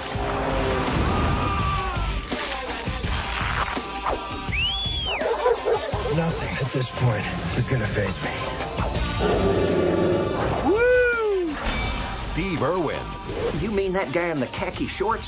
That dude on the Discovery Channel? The Crocodile Hunter Collision Course. Check this out. Croc poo. Oh, what a beauty. Poo! I'm gonna save this for later. So, uh, I know what you mean. His death still stings. oh, no, you didn't, dude. Get the fuck out of here. it was good. I, I think he died about three years after this movie came out. He's been Mhm. gone for a long time. Yeah. Uh, yeah, my number six movie is The Crocodile Hunter Collision Course. It's a really silly kids movie um, about a satellite that crashes in Australia and a crocodile swallows it, and the CIA has to show up. But what's, what's really fun about it is if you dig into the film, is that shot like a film. All the stuff with Steve Irwin and his wife is shot like a documentary Mhm. And he improvised all his lines. And it's just and it's really funny. And when he's trying to save uh, the crocodile and things like that they play this heroes music. Mhm. but he also has a has a go at himself in it. He makes fun of himself because he's kind of like this silly you know outback guy. And what's even better is all the money he got for this movie so he's paid something like three or four million dollars he donated to wildlife conservation. Yeah. So um, when so when I see this, I mean, it brings a smile on my face and kind of a tear to my eye because I loved Steve Irwin, um, and this movie is just uh, it's silly, but it's also really fun. Yeah. And if if you have uh, like my kid loves this movie because it's silly, um, but yeah, I just love Steve Irwin, and I was going to make sure. And I, I truly enjoy the movie. I think it's really underrated. I think it's really silly. No, I, Um, I, I, this almost made my list because my sister and I saw this in the theater. We loved it. We loved Crocodile Hunter, and there are two things that stick out to my memory. One was yeah, Terry at one point in the movie stops and really explains the mission. Yeah. And I was, and it was kind of like amazing as a kid to sit in a theater and just going like, I'm learning something. Yeah. What the movies can teach me things. But the other one is my sister and I loved rewatching this film on DVD first at a certain point. And the one clip in particular is when Steve enters the movie. There's a lizard on the ground, and um, out of camera, he, nobody's in camera, and then all of a sudden you hear woo, and then he just body slams. And we thought that was the funniest fucking thing ever, and we kept rewinding it Yeah, and it's replaying it until my mom said stop. it's another film I wish would be on Blu-ray, but I mean, I guess I'd have to ask Amazon now because it's an MGM movie. But maybe shout select. Or yeah, maybe something like Uh, that. it's it's harmless. It's Mhm. fun entertainment. I really, I think it's like 80 minutes long. It's really short. Mhm. Um, but yeah, I miss Steve Irwin. Anywho, Brad, number five. Uh, speaking of safaris, let's uh, go to my number five. KidNet Television proudly presents America's favorite kid show host, Rainbow Randolph. So you'll make sure my boy dances up front, right? Gets to sit in the chair? You want your little booger eater on my show? Meet Randolph Smiley. He once was rich. He once was famous. And he once was sane. Rainbow Randolph is the man. Yes, oh, yes, he is. They kicked me out of the corporate penthouse. I'm homeless. I can assure you, this network cannot survive another Rainbow Randolph. Don't touch me! I'm a shot! Salmonella! Sir, it is my personal mission to find a satisfactory replacement. Get me Smoochie. You're telling me that KidNet is finally ready to pursue a show of Smoochie caliber. Hey, it's Smoochie! Come on! Hello, New Jersey! Despise you. I loathe you! Now, Waiter! My body was barely cold and you went to work for the Rhino. I gotta eat, don't I? the only way to take back his career is to take down his replacement. In this jungle, Going on safari. Safari. Hunting season What's this? Trust me, Shelby. It's a handy accessory to have in this business. never ends. Tear him apart! Now and forever! What's up? Robin Williams, Edward Norton, Danny DeVito, Catherine Keener, What does it all mean? Death to Smoochie. Uh, my number five is Death of Smoochie, and also Zach's number five. Fuck yeah, this movie is my number five. Yeah, um, you know, did not do well when it came out at the box office. Because And, America fucking sucks. you know, it's it's kind of the premise is that uh, you know, when when Barney was a big thing, by this time I think Teletubbies was the big thing for children's programming. Yeah. So they kind of missed the window by like four or five years for this. Uh, so Edward Norton is an aspiring game show host. Or uh, children's show host. Yeah. sorry. uh, yes, I say game show. Mhm. Children's show host. He uh, has this character he's created called Smoochie, who wants to like teach, generally teach kids like good lessons. Robin Williams is Rainbow Randolph, who's like the established children's host star, um, who disgraces himself and gets fired. By taking bribes to put the kids up in front center in the show and Yeah. whatnot. In addition, to like other things like cheating people and Yeah. sleeping with his bosses and stuff like that. And Mhm. Just a terrible dude. Um, and as the movie goes on, you see, real or not, the the the uh, the seedy underbelly of the children's programming world gets heightened. There's like mafia involved and uh, just yeah, tons of terrible things. Uh, but yeah, so Rainbow Ra- Randolph uh, sets out on a quest to get his job back by trying to kill Smoochie, and you know various Sab- things go awry. It starts by trying to sabotage the show, and I think that it's the one that gets shared around the internet the most. Is that he he makes a bunch of cookies that are shaped like penises, and Yep. Rainbow um, Randolph thinks he has them, and then Smoochie's just like it's a rocket ship, and fools him, and then Rainbow Randolph just comes out and it's a cock. So yeah, it's it's, it's a pretty dirty movie. Um, oh, it is a pitch black comedy. yeah, um, but I love it, and I'm noticing a theme here where stuff from 2002 has not made it to HD very well. Um, Yeah, his Death to Smoochie hasn't gotten a Warner Archive upgrade at all, has it? yeah, I have it on DVD, but yeah, good luck finding it streaming. Uh, it's definitely not on Blu-ray. Yeah. um, at least not in this country.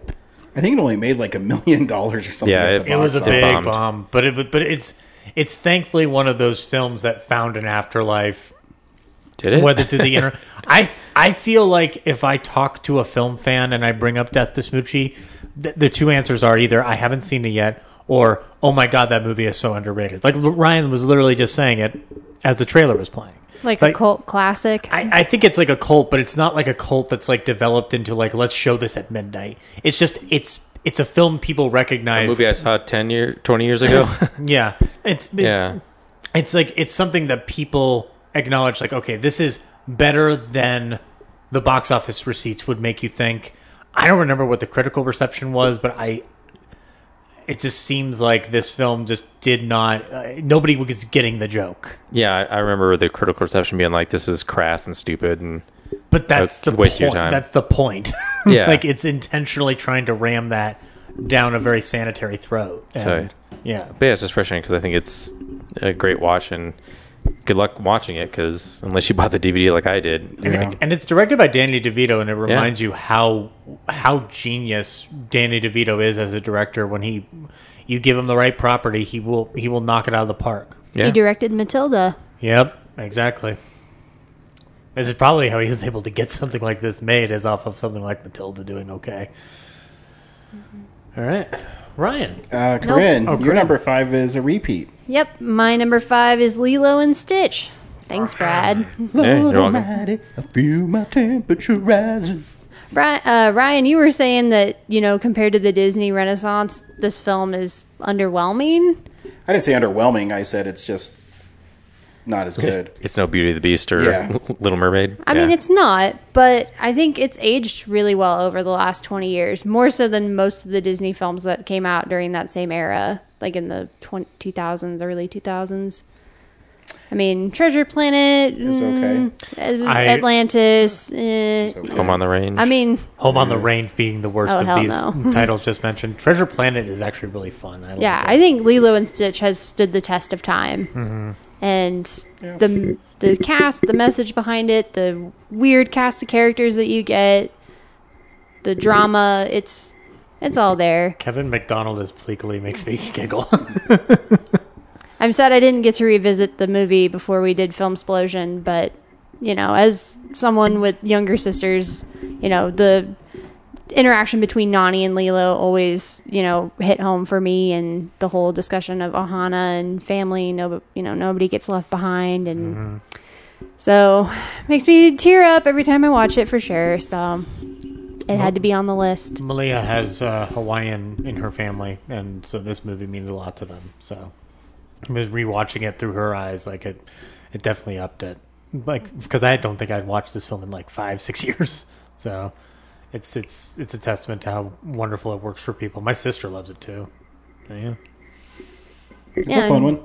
Stitch is kind of a, a bastard for most of the movie, but he wins you over by the end. I like how he throws those. Well, postcards yeah, he has to the- learn. He's, He throws you know. those postcards to the dog, and he just like like tells it to, to fuck off, and he looks like he's having a hangover. And my number five, Lilo and Stitch. Uh, I'm guessing my number five might sweep some people, but I don't really give a flying f.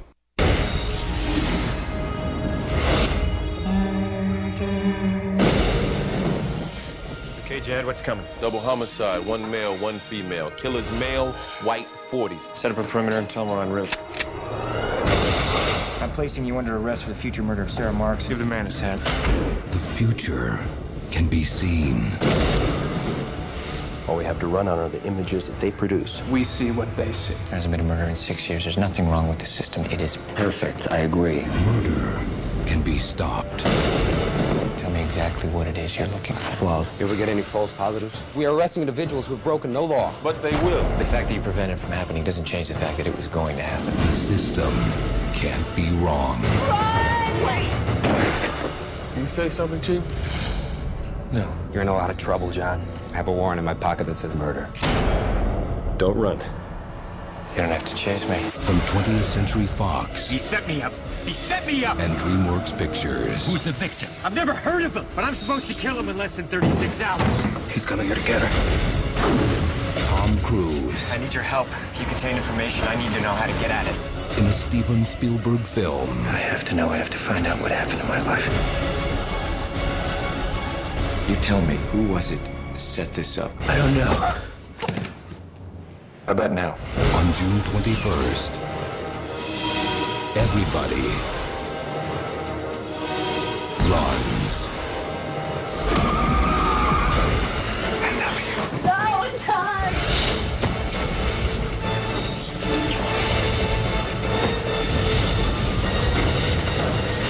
Minority Report. Uh, my number five is Minority Report with Tom Cruise. And, uh, you know, it's interesting. I think when Spielberg usually directs two movies in a year, they're both really good. Mm-hmm. I mean, if he only did one year, it's also really good. But yes, Yeah, no, but you know what I mean? I miss the days when yeah he'd have like two come out a year, and Yeah. then he'd you get the summer film, and then you get the the award contender. yeah, and then yeah, two years ago by and be like, whatever. Steven Spielberg, he's like, ah, here's two more movies Yeah. at the same time. Like, why didn't you do them separately? um, I mean, some people haven't seen it, which is unusual. But uh, in it, Tom Cruise plays a, a police officer that uses precogs that can predict crimes in the future, and so they're able to stop people from murdering someone. And it, uh, and then there's uh, they get a premonition that he is going to murder someone, and then it is a murder mystery that hasn't happened yet, and it's really cool shot. Like it's really well shot film, and it's really inventive. Um, and it also set a tone going forward with that metallic blue kind of cool uh, look. Yeah, between like artificial intelligence, this, and then something else he did, I think. Um, him and Janusz Kaminski just uh, really, It's their blue period. yeah, I really leaned into it. But you know, even films like Underworld came after this and um, kind of embraced that dark blue metallic look to films. I think a few years early with Payback, like uh, Oh, yeah, yeah, yeah. Ron kinda Howard, that- yeah, Ron Howard played around that field. Yeah, Ron Howard did that movie. Payback. No, No. no, I'm thinking of Ransom. Never mind. Yeah, go on. Uh, yeah, no, I'm just. It's just really well constructed. I think. I think the mystery is pretty good in it. Um, Tom Cruise is awesome as always. And one thing I always love about Spielberg is in his action movies, he creates this propulsion in them that it's always moving and it's always keeping you on the edge of your seat. You know, each set of him having surgery on his eyes or, you know, him jumping from cars that are going up buildings and stuff. And he, he just has a great way of making you enjoy film. And I, I, I think, well, Spielberg's one of the greatest directors ever. And he's, mm-hmm. he's the king of blockbusters, in my opinion. Mm-hmm. I watched it for the first time earlier this year. I think it was after I had already developed my 2002 film explosion list and t- totally forgot this came out in 2002. I don't know if I would have put it on the list, but it was a movie worth watching, I would say. You don't have to. Yeah. I mean, we, I wouldn't want to sweep anybody. No, I don't care. I mean, the greatest sweep of all time was The Fog. I'm just saying. uh, yeah. Um, I love Minority Report. You should see it. This is uh, Brad, number four. My number four is a great movie to sit back and watch with your dumb little buddies. Stunts were performed by professionals. So for your safety and the protection of those around you, Paramount Pictures and MTV Films insist that neither you nor your dumb little buddies attempt any of what you are about to see.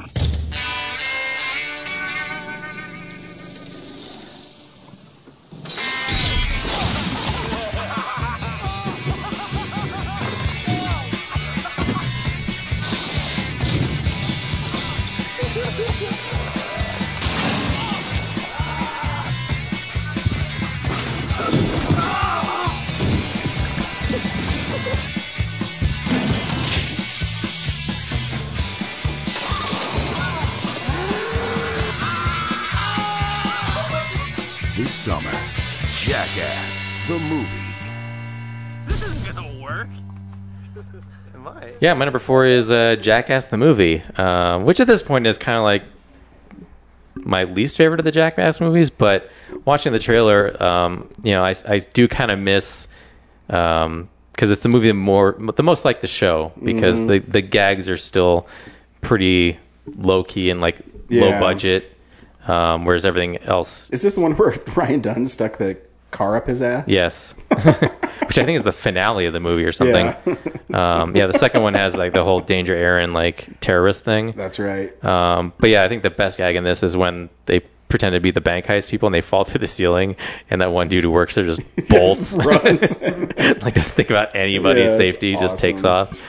Um, yeah, so very like you know a lot of gags that you would have seen on the show. Yeah. Um, without you know the inflated budget that two had. So um, yeah, it's still fun and gives me a laugh. Um, even though like a lot of the gags since then are like so much better. Yeah, but like you said, it's fun to put on and just watch because there's a lo-fi quality to it. Yeah. Where it's, hey, we're just gonna stick this crocodile on your nipple and have it bite you and see what happens. And that's the movie. Yeah. Yeah. It's it's sort of a testament to cinema's earliest goings where you're just watching stunts, you're just Mhm. watching people do things. in a way, Jackass is cinema. Correct. I agree. Pure cinema. Yep, it is pure cinema. And they almost showing Jackass 3D again, which I'm super excited about. When? When? When? I don't know the day, but like I, I want to check to make sure it's actually in 3D. Uh, I'm- I don't. I, I will call out of work. I don't give a shit. I don't give a shit anymore. You just want to see that flying dildo go across. You his you don't get it. When I saw that the first time in 3D, I was like, I. Why are we not using? life. Why are we not using this art form Yeah. this way? I don't know if Avengers Endgame or Jackass 3D is the best 3D experience I've ever had. Look, look, it's a three-way tie between Avengers Endgame, Hugo, and Jackass 3D, with Harold and Kumar's 3D Christmas unfortunately not making the mark. So yeah, my number four, Jackass the movie. Zach, number four. Right on. Um, my number four comes with a question for Ryan. Ryan, um, when people are on trial uh, for murder, let's say, uh, and um, do you think a proper defense is to give them the old razzle dazzle? Winner, six 2002 Academy Awards, including Best Picture. A flash of leg. The taste of temptation. The smell of corruption. And things that go bump in the night. Slick your hair and wear your buckle shoes. And all that jazz I hear Velma has it. heart. I want a brand new start to do that. Roxy wants it. You got connection? I would have said anything to get a piece of that.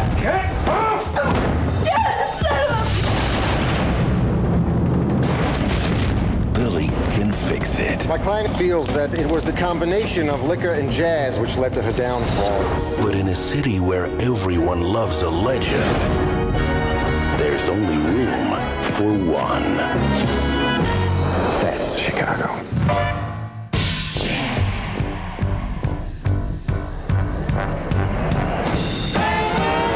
Academy Award winner Catherine Zeta-Jones, Academy Award nominee and Golden Globe winner Renee Zellweger, and Golden Globe winner Richard Gere Are you guilty or not guilty? Don't you want to take my picture? in the Best Picture of the Year. Good night, folks. That jazz. Chicago.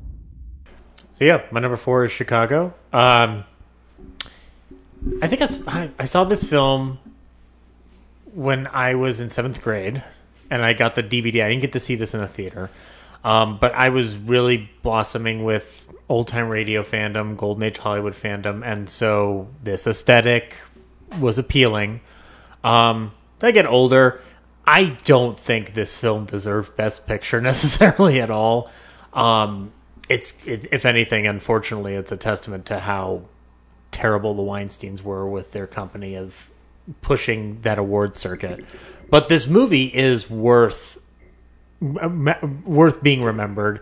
It's it's got a solid it's got a solid cast around it. It's solidly directed by Rob Marshall. It brings a, a lovely bit of dimension to a, a film musical, especially with all of our individualized musical sequences. Uh, they both reach for the gun is still one of the most eye popping things I've ever seen in my life. Uh, the, especially when they have all, all of the reporters on strings and Richard Gere's playing him like a puppet, and it doesn't look. Especially like it doesn't look like the peak of special effects. It's just very clever and innovative to play it that way. Um, this movie deals a lot with playing with space in its musical sequences and then transferring us to a more standard uh, period piece in between. Um, and I didn't realize for years, like I thought, well, everybody's singing and doing their best. I really appreciate Renee, Renee Zellweger in this as time has gone on because I realized, oh yeah, she's supposed to be a terrible singer. That's kind of the point of her character is that she's not talented and she shouldn't be on stage.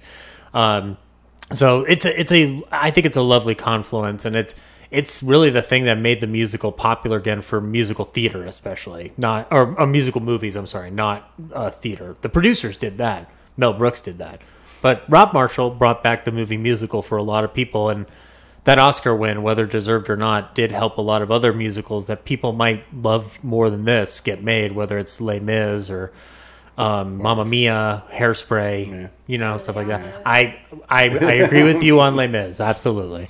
Um, and then there's ones people didn't ask for, like Rock of Ages. So Uh, I think Rock of Ages is he's fine. good in it. He's not the problem. um, but yeah, no. Um, if you haven't watched Chicago yet, if that Best Picture stain has you, it's like, well, clearly it's not the best picture in the world. Like, put that to the side, give it a shot on its own terms. I think you'll have a fun time. It's okay. Yeah. I like it. I like it more than okay. But Yeah, that's fine. Um, No accounting for taste. Corinne? My number four is pretty much what I imagine will happen if and when I ever get married.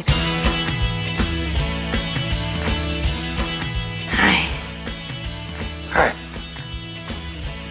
Did you want to see some brochures?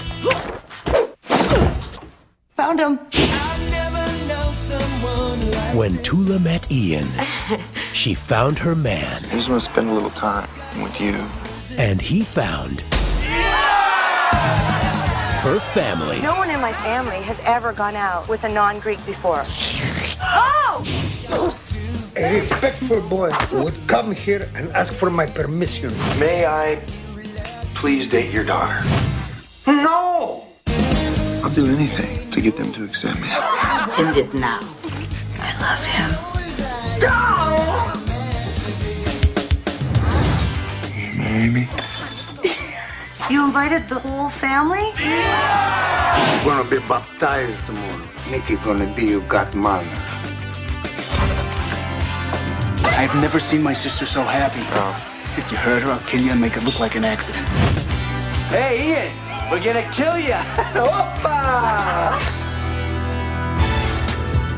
Playtone and Gold Circle Films cordially invite you It's a mosquito bite. It's a zit. to the wedding of the year She's ready! And the romantic comedy of the season. Nia Vardalos, John Corbett, Lainie Kazan, Michael Constantine, Gia Carides, Andrea Martin, and Joey Fatone. Ian is a vegetarian. He doesn't eat meat. What do you mean he don't eat no meat? That's okay. I make lamb. My Big Fat Greek Wedding. We may be lambs in the kitchen, but we are tigers in the bedroom. Ew. Please let that be the end of your speech. So my number f- four is my big fat Greek wedding, which I will say for the record, I'm not Greek, but I do have a very big and loud, very Everybody Greek when we eat together. family. that was bad. yes. You will not be cast in my Big Fat Greek Wedding 3. Cool. This is one of those movies that made over $200 million. You go, wow. It's a, it was that huge sleeper. It just Yeah. kept climbing. It's one of the most successful independent films of all time. Mm-hmm. Mm, didn't know that. Yep. And uh, it was it was it Tom Hanks found the film or like what was it? Uh, no, I think he found the script. Oh, okay. Well, I'm pretty sure Nia Var- Vardos, or the Var- main Varda- actress, Vardalos, Yeah, she yeah. wrote it. she wrote it, and she based it on basically her family. And I, again, I'm not Greek, but I have a big, loud, involved family, and a lot of that is about how we roll. So, yep. When I uh, when I went and saw that movie in the theaters, I wanted my money back. I don't know. I have a good time watching it. And I, I, I'm it. definitely in the minority, and I know a ton of people that adore that film. Yeah. I just appreciate like you have this colorful cast of characters and everybody is you know, it's it's all played for laughs and it's just I don't know, it's a good time. Yeah. It's okay, Ryan. Do you know who has your money? Tom Hanks, and he's really enjoying it. He Mm-hmm. Yeah. contributed to help building his 15th pool. That's right. I mean, I get excited when I see Playtone as the production company. Mm-hmm. I uh actually included the movie when I was discussing uh I don't know, it was like what 2 3 years ago now that I wrote my big opus on rom-coms and why rom-coms Your, are your big fat Greek opus. yeah, maybe. Opa. And uh, I mentioned my big fat Greek wedding and how I appreciated that they incorporate kind of the family aspect of a relationship. And it's like, You know, in rom coms, it's like, oh, you know, these two 20 somethings and they're off and they're in New York. They're and trying to fuck. Watch these two people trying to fuck. But this is a coming together of both of their families and, you know, Yeah, it's more of a making a new family together. I would say it's a harmless romantic comedy where there's nothing that's like super extreme. It's really about people that like love each other and I would almost say it's not even a rom com. I'd say it's more of a comedy. Like Yeah. the romance is. I mean, it need it needs to happen for the plot to get going, but It's a plot device. It's not a. It's not a theme. right, yeah. Him falling in love with her happens like a third of the way through the movie. It's it's more like a cult. It's it's got a cultural study aspect to it. You know, it's it's because like how often are Greeks being portrayed with honesty and accuracy in most motion pictures? Think about it. I was rewatching like clips on YouTube, and the comment section was all like people saying, you know, it's stereotypical, but it's accurate. Yeah, It's like most this- stereotypes come from somewhere. yep. So anyway, my number four is my big fat Greek wedding. Yep, and uh, this uh, this is the man who has your money, and he says he's not giving it. That's back. all right. You can have it.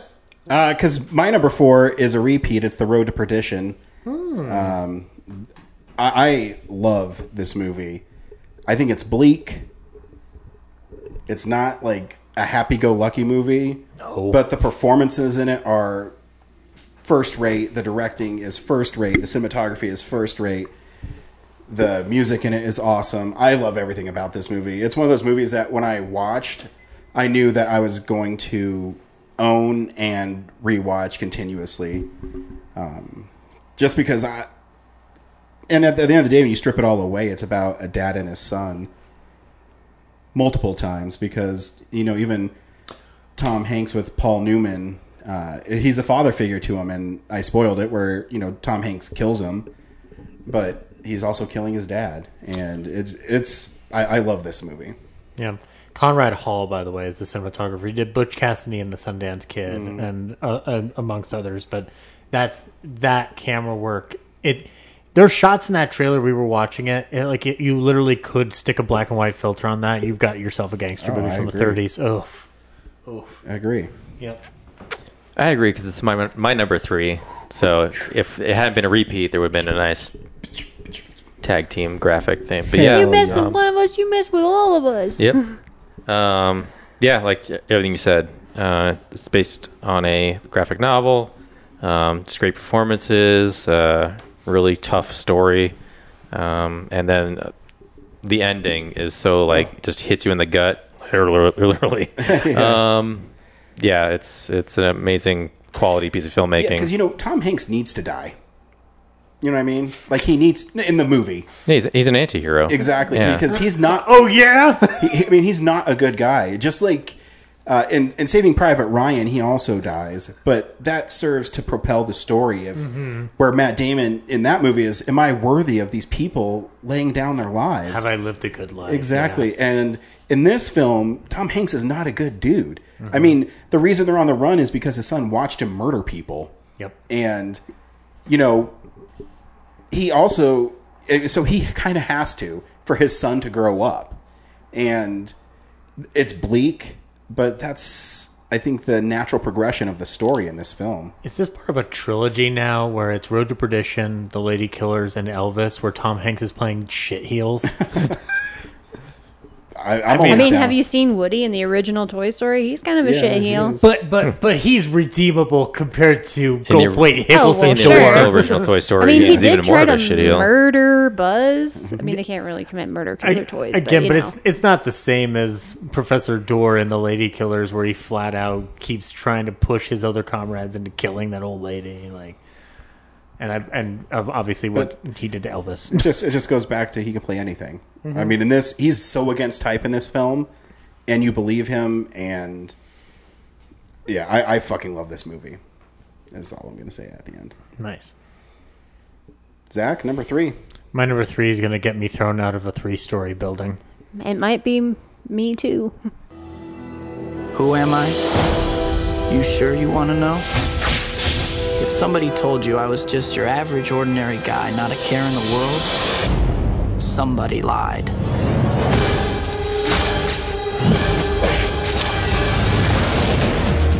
truth is, it wasn't always like this. There was a time when life was a lot less complicated. Can I take your picture for the school paper? Sure.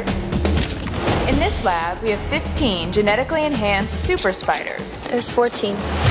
One's missing. Peter, are you alright? I'm fine. Pete, look, you're changing. I know I went through exactly the same thing at your age. No, not exactly.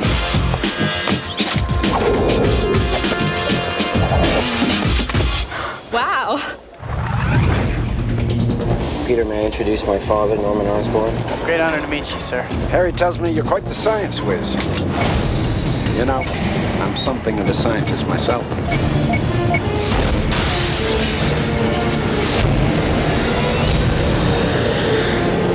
What the hell is that?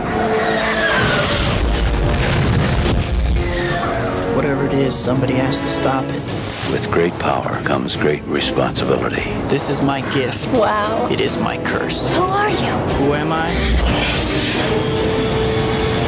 I'm Spider Man.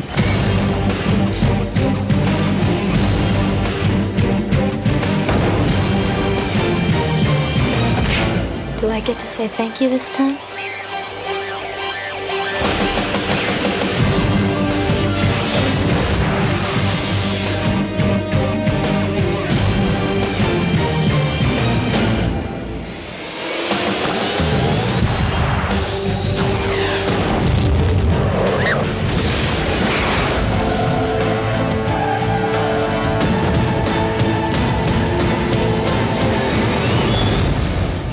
Much. You're not Superman, you know. All right, Yeah. guys, defend yourselves. I mean, I like two other this movies is- more. Nothing will be satisfactory to Ryan. No. I It's understand. egregious. It's on the egregious. list. My spider sense tells me you're wrong. That's that's that your spider sense may be off for the first time in the coming up on sixty year plus history of Spider Man. It's the highest that it could be without knocking off the two that have to be there. yes. Um. Well. False. Well, sure, hold go- go on. ahead. That this well, Corinne and I are allies for the moment. We might diverge later. In the meantime, though, um, yeah, no, I, my parents took me to the theater. I loved it. It's, I know. I mean, everybody saw it was the first movie to gross over $100 million its 1st weekend. hmm And um, uh, it the image of Norman Osborn stuck with me as like this is this is a bad guy performance. Like this is a villain performance. I didn't. I don't think I'd seen Batman eighty nine with Jack Nicholson yet, so like I didn't have a frame of reference for like, well, where are they picking up comic book villain performances? So you probably didn't see because you didn't have a Warner Brothers ball cap.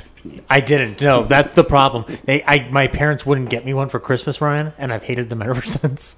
Um, no, um, uh, that performance. This was the first Sam Raimi thing I ever saw. It, it's, uh, it, it's, it's influential in so many ways. I mean, this is the film that I, I would say X Men's the one that brought comic book culture to the forefront, but this is the film that made I it. think solidified it. Yeah, this is the one that's like, oh, these things can make a ton of money and be so incredibly well made at the same time. Like, uh, the story is solid. The performances are excellent. Cliff Robertson as Uncle Ben is fucking incredible.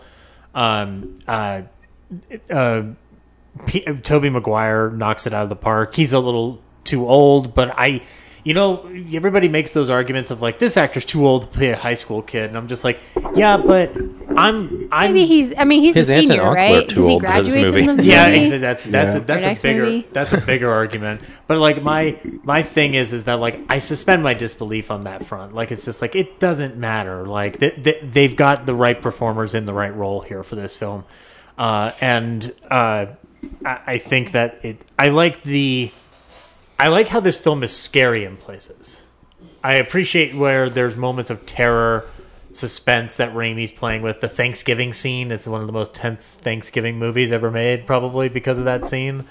Um, uh, the violent ending, the violent uh, the, when that when that glider went through him, I was. I think I was a kid, I'm not expecting that level of violence in that kind of a movie, and that that is just a brutal one, and he's bleeding out of his mouth, like it's it's unsettling.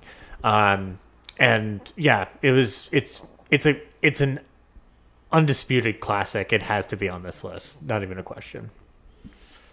I mean, I love it too. It's the beginning of a amazing franchise of not only like Tobey Maguire's Spider-Man, but all of the Spider-Man that come after, and it just shows you like how.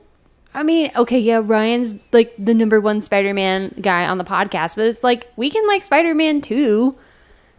Everyone loves Spider-Man. We do like Spider Man 2. He's It's the very- best film of 2004. That's right. Very appealing. Damn right it is.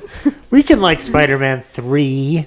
Eh, maybe the best film of 2007. Kill him. It's okay, it's okay.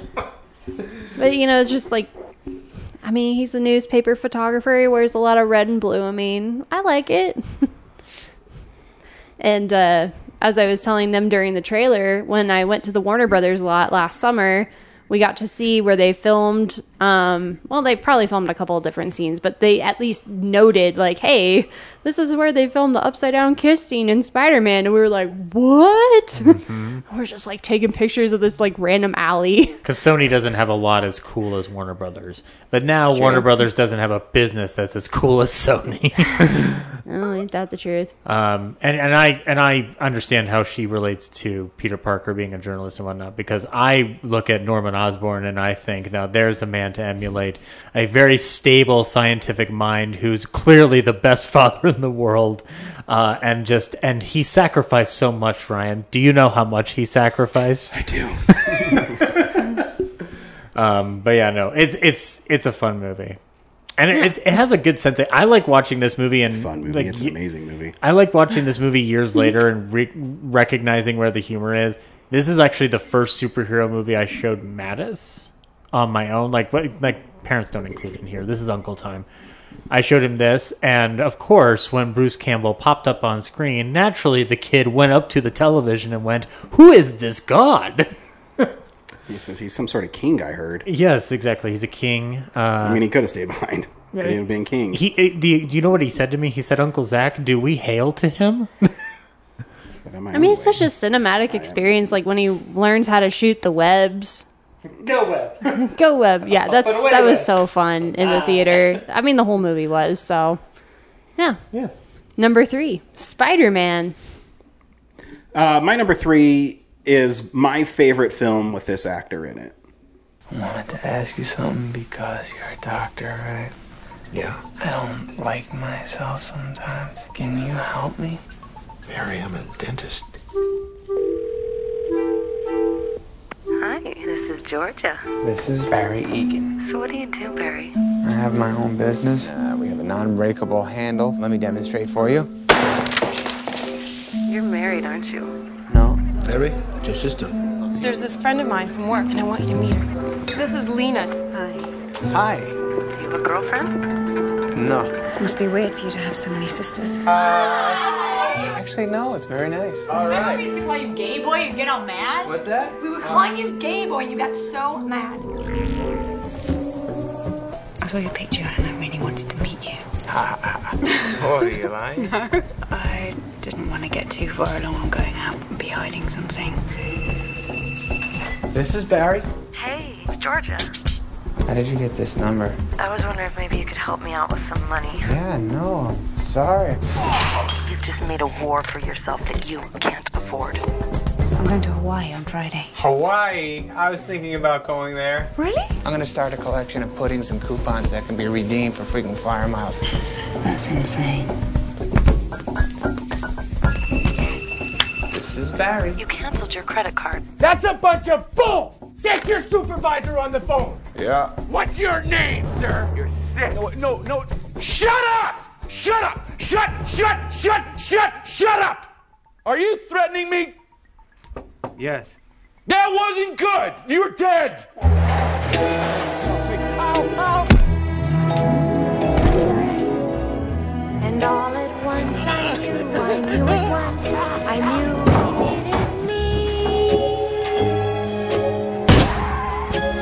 have so much strength in me, you have no idea.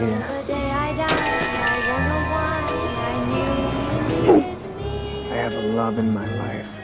It makes me stronger than anything you can imagine. he needs me, he needs me, he needs me.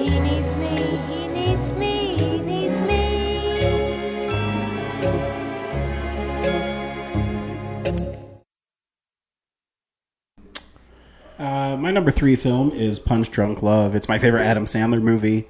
Um, he plays a toilet plunger salesman, Mhm. and one night he comes home and he calls a sex line operator. Do those even exist anymore? I don't know. And when he does that, they try to blackmail money from him, and it also is an interesting exploration exploration of someone who is not quite there and has mental health issues. And this is really the film that showcased that Adam Sandler is more than just the ooh guy. Um, and he's also really funny in it, but in a kind of an off-putting way. But his character is really endearing, Mhm. and you just you- you feel bad for him throughout the whole film, and it has an uncomfortableness to it. Um, and I, I love the way it ends. I love that he beats the fuck out of those guys, and then he goes all the way to uh, the uh, Philip Seymour Hoffman's business, and all he says is, "I want you to say that's that mattress, man." and he's uh, and then he gets leaving, and I can't remember the exact line, but Philip Seymour Hoffman's like, "Fuck you" or something, and he just turns around and says, "What did I tell you? That's that!" And that's literally the end of the movie. Um, is him threatening Philip Seymour Hoffman. Um, yeah, I just think, and it's really well shot, and it's one of the few Paul Thomas Anderson films that is under two hours long. Um, it's just really well done, and I love this movie. Brad, number two. It's a good movie, by the way. Sorry, I do like it. Just not my favorite PTA film. Uh, my number two is a repeat. It was Minority Report. Nice. So Nice. uh, I think it's awesome. Um, great action, great mystery. You know the thing with Tom Cruise, and I, I've said this before. Why I love his movies. You believe everything he says. In, like, in this movie, you feel what he's going through, and I think that's why he's a successful actor. Yep. Um, and also the whole technology of the like motion activated computer screens and everything. I actually emulated that for a uh, graphics class at, in college. So Oh, nice. pretty uh pretty cool. Hell Um, yeah. Yeah. Minor report minority report, my number two. Nice. Zach, number two. Um, my number two uh, is uh, a film that I really latched onto in high school. Um, it's uh, it's a film that got me very interested in exploring further in American history, even though this film is not even where, anywhere close to accurate. um, it's it's kind of a launch pad. Um, but it's also uh, from that ever burgeoning period of me discovering James's favorite director of all time. Winner two 2002 Golden Globe Awards. And nominated for 10 Academy Awards, including Best Picture.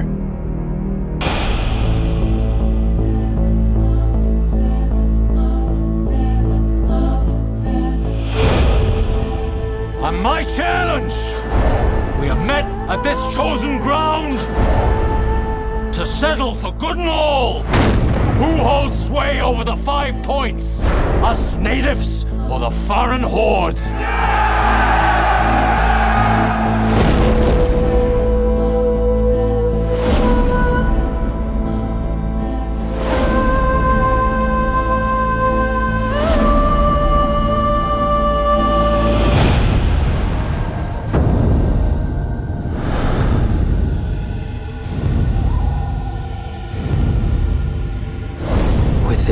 knife that struck him down, let me put to rest my father's ghost.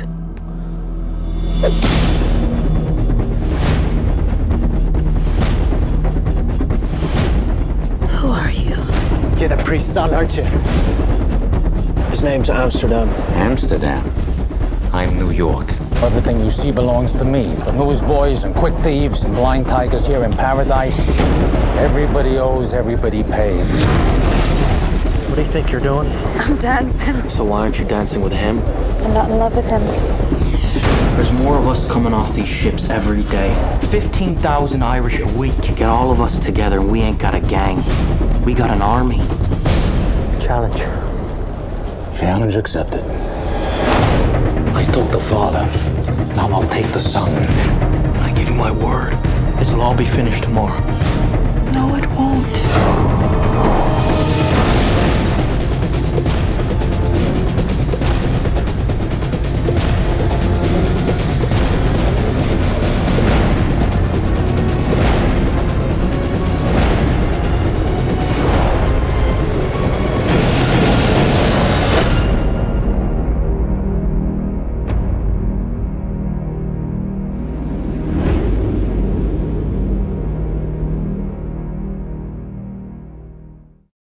Uh, so yeah, my number two is Gangs in New York.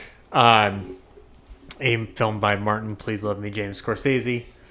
Um, eh, I- you know when you're, I, I think when you're going through like a history class in public education and you're learning about the Civil War, it'd be nice to learn about the draft riots and learn about how that was a fundamental part of the division that people were feeling at that moment and learning more about how how expansive the Civil War was beyond just those battles out on the battlefield. Like it was a literal fight for uh, to, to abolish slavery, and people were torn apart at the seams in various different ways. And one of them was you could buy your way out of the draft for three hundred dollars, but nobody had three hundred dollars.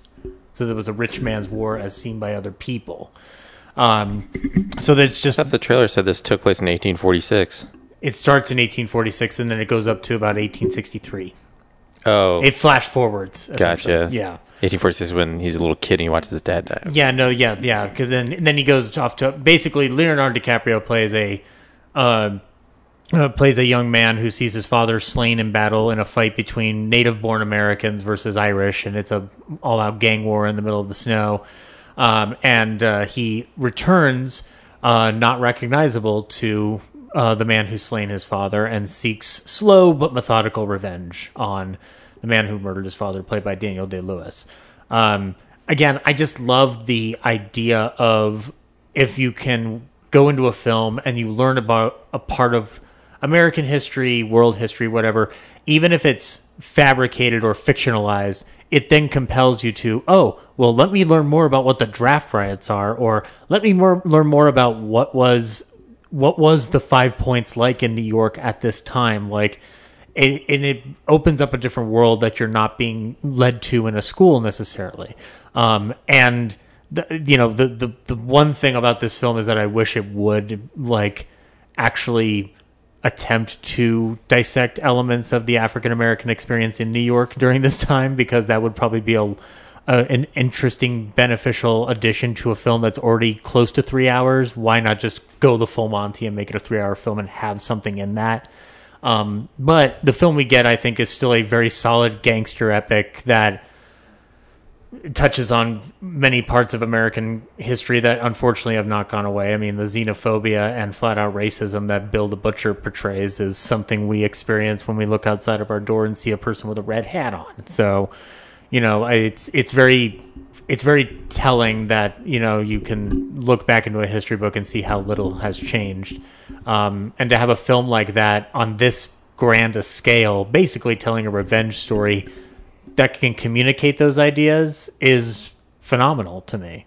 It's not Scorsese's best film, and I understand why people wouldn't like it, but this is a film that I constantly rewatch, dissecting it from art direction down to the the music and the costumes. Like just looking at it was a visual treat. So yeah, that's why it's my number two. It exists. Mm. It looks nice. And Daniel Day Lewis is amazing. Sure. He was Lincoln. He was. I'm just keep on waiting for the leprechaun to pop out in that film. It doesn't. you killed me, father. now it's time for me to kill you. Oh my god. Can we go in? Can we George Lucas this movie and put a leprechaun in? No, I just thought of a prequel for the Leprechaun ah. movies. It takes place in 1863 New York. Daniel Day Lewis versus the Leprechaun in Leprechaun in. I'll get you out of the draft if you give me a gold coin.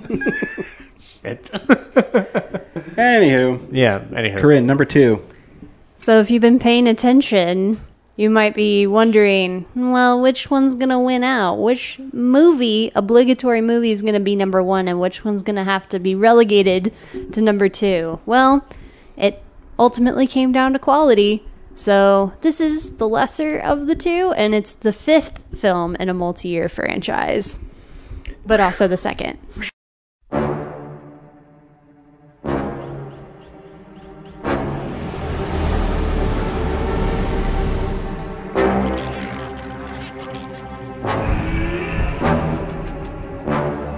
I will not let this republic be split in two. My negotiations will not fail. If they do, there aren't enough Jedi to protect the Republic. We're keepers of the peace. not soldiers. You know I don't like it when you do that. Sorry, Master. I forgot you don't like flying. Well, you've lost him. If you'll excuse me. I hate it when he does that. Anakin, don't do anything without first consulting either myself or the Council. You don't need guidance, Anakin. I see you becoming the greatest of all Jedi. The boy has exceptional skills. His abilities have made him arrogant. Excuse me. I'm in charge of security here, milady. They are using a bounty hunter named Jango Fett to create a clone army. Wait. We must stop them before they're ready. Your clones are very impressive. They'll do their job well. Blast, that's why I hate flying. This is a crisis. The Senate must vote the Chancellor emergency powers. As my first act, I will create a grand army of the Republic to counter the increasing threats of the Separatists. Hasn't been a full-scale war since the formation of the Republic. You must join me, Obi-Wan. And together we will destroy the Sith. The dark side clouds everything. In grave danger you are.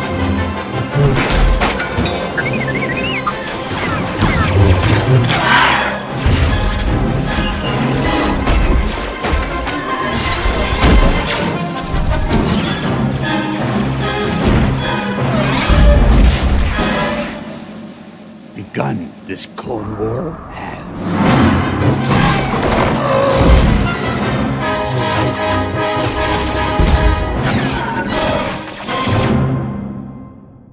So my number two is Star Wars Attack of the Clones. Uh, you know, I had an interesting discussion with my friend Brett recently. We were talking about like, what's your favorite Star Wars movie? And I went through my list, and he got to his list, and it was like Empire Strikes Back, then I think A New Hope. But his number three was this movie. And I'm like, what the hell? Like, I think everybody agrees it's like the worst of the nine. Hmm. It's a, definitely the worst of the prequels. Like, I don't know. And he's like, I well, you know, I Menace is like worse. it, and da da da da da, and all this. And I'm like, I don't know. mm. Phantom Menace didn't have like a straight up diner scene, like ripped out of America. Yeah, because Phantom, because Phantom Menace didn't have the balls to be a mystery movie like Attack of the Clones tries to be. right. I mean, also, The Last Jedi has a casino. We're just going to Jedi is a overlook that. movie. And it's a great casino. It's probably the worst part of that great movie. Though. That's true. That's true. Yeah. Last But- Jedi is a great movie. Anyway, I rewatched this last night, and it's not that bad. Oh, I don't think it's a bad In movie. 2002, like I love the Yoda fight scene. Oh yeah, I still um, do. Oh, I remember people going bonkers when he pulled Yeah. out his lightsaber and started fighting. Everybody's cheering. But then 20 years later, you think about it, and you're just like, that was definitely like a forced fan service thing. Because why was he pretending to be feeble all the time? I, I'm. It's a strategy. Lazy I am. Peacetime. I like, think part of the reason why I enjoyed it, I don't know about more, but I appreciated it a lot this time around is because of the animated shows. Because, you know, with the Bad Batch, you go back to Kamino, the Clone Wars, you get to meet the clones and you get really uh, emotionally invested in them, and some of them at least, and, you know, all that. So then just watching this movie and it's like seeing where it all begins, and it's kind of nice. It's like, oh. And you, there are like ideas that I think were good. The execution was not perfect, mostly bad, but like they, there's I don't know if I've ever noticed this before, but they mention how the Jedi are basically the ones who are advocating for this um, creation of the army thing and bill, whatever you call it, in the Senate. And Senator Amidala is one of the people who are opposed to it. So when they, the Jedi, have to protect her from the assassination plot, it's like this is almost kind of a conflict of interest. But they don't really delve into that at all. So, and it's like, yeah, Well, see, it's because from their point of view, the Jedi are bad. there are some nuggets here that I'm like, you should have fleshed this out and done less of whatever this was. But you have to remember, like, I'm a kid watching this, and so like Phantom Menace came out when I was eight, nine, so I was like target demographic. This comes out. I'm 11. It's got the really dumb love story, which of course my 11 year old brain's like, oh, it's so cute. They're in love. And then of course Revenge of the Sith comes out when I'm a moody preteen, and you know, it's like I was the target demographic for this movie for these Revenge movies. of the Sith is awesome. This movie is meh. It's weird because I was about that age too when Revenge of the Sith came out, and it fulfilled my moody need for unlimited power. So maybe rewatch it Ah, yeah. and see if it. I don't know. and it won't be better than Spider Man. I didn't say it, was better. It, won't be better than Kung Pow Enter the Fist either. But anyway, my number two was Star Wars Attack of the Clones. Because you know it had to be on my list, Ryan. I know, and sure. Now, I mean, Ryan. all, I mean, I mean, all lists are subjective, but some lists are really bad. now, Ryan, get your revenge. Finally, um, this is my favorite film in this film series.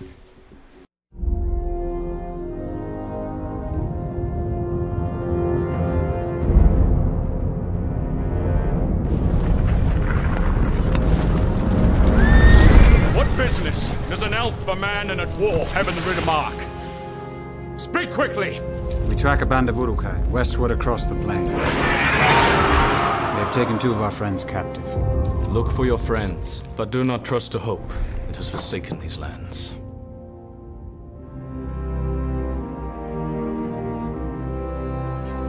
We're lost. I don't think Gandalf meant for us to come this way. He didn't mean for a lot of things to happen, Sam.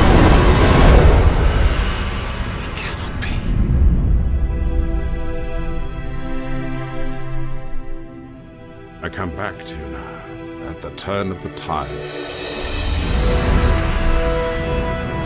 Sauron's forces have begun their attack. He is using Saruman to destroy your people. They were unarmed. They had no warning. This is but a taste of the terror that Saruman will unleash. You must fight. I will not risk open war. Open war is upon you, whether you would risk it or not. A new power is rising. Its victory is at hand. There is an army bred for a single purpose to destroy the world of men. You must lead the people to Helm's Deep. By order of the king, the city must empty. Where is she? The woman who gave you that jewel. The alliance between men and elves is over. Our time here is ending. Arwen's time is ending. Let her go. Where is it? Just tie him up and leave him. No! You know the way to Mordor.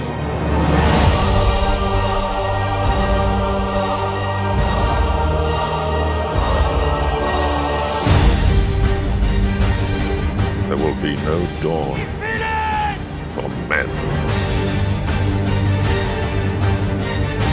It's the ring.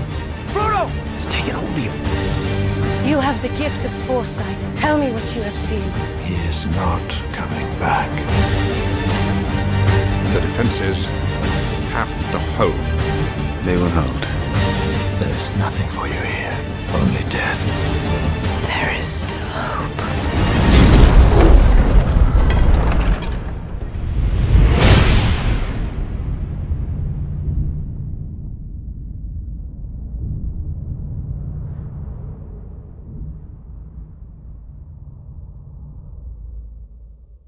Back from the hill, motherfucker. Uh, my number two is The Lord of the Rings: The Two Towers, which it might be controversial, but I think it's the best in the trilogy. Um, I think you can make that argument about all three of them. Mhm. You for could. each of them. Mm, I think the first one's pretty good, but I think the last two are way superior. Uh, and this one, you know, you get the whole Gollum story, and he's kind of has a heartbreaking story, and the performance by Andy Serkis is incredible. Mhm. Um, you know, Ian McKellen coming back. There's just like all these like geeky moments, and they do the hero shot of panning into him, and Aragon starting to- Aragorn. whatever, starting to uh, Arrogant. uh, fulfill his destiny. Uh, and Cate Blanchett's in it, so you know. Barely. Yeah, but she's still in it. so I stand at attention. Um, Gross.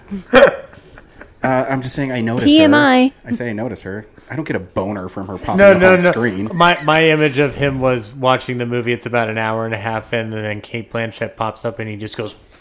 No, I do this. There she is. and then Um, you fix your hair. But yeah, I mean everything in it's cool. Um, yeah. I mean they walk a lot in it. They run a lot in it. They run, march, they and walk. ride. Yeah. They also fight a lot. In fact, there's like a We're big, going to big talk about battle. this a lot later. Uh, no, well I'll interrupt you. They ran that whole time when they could just rode some eagles straight to their destination without any adversaries. All right, shut up, Silent Bob.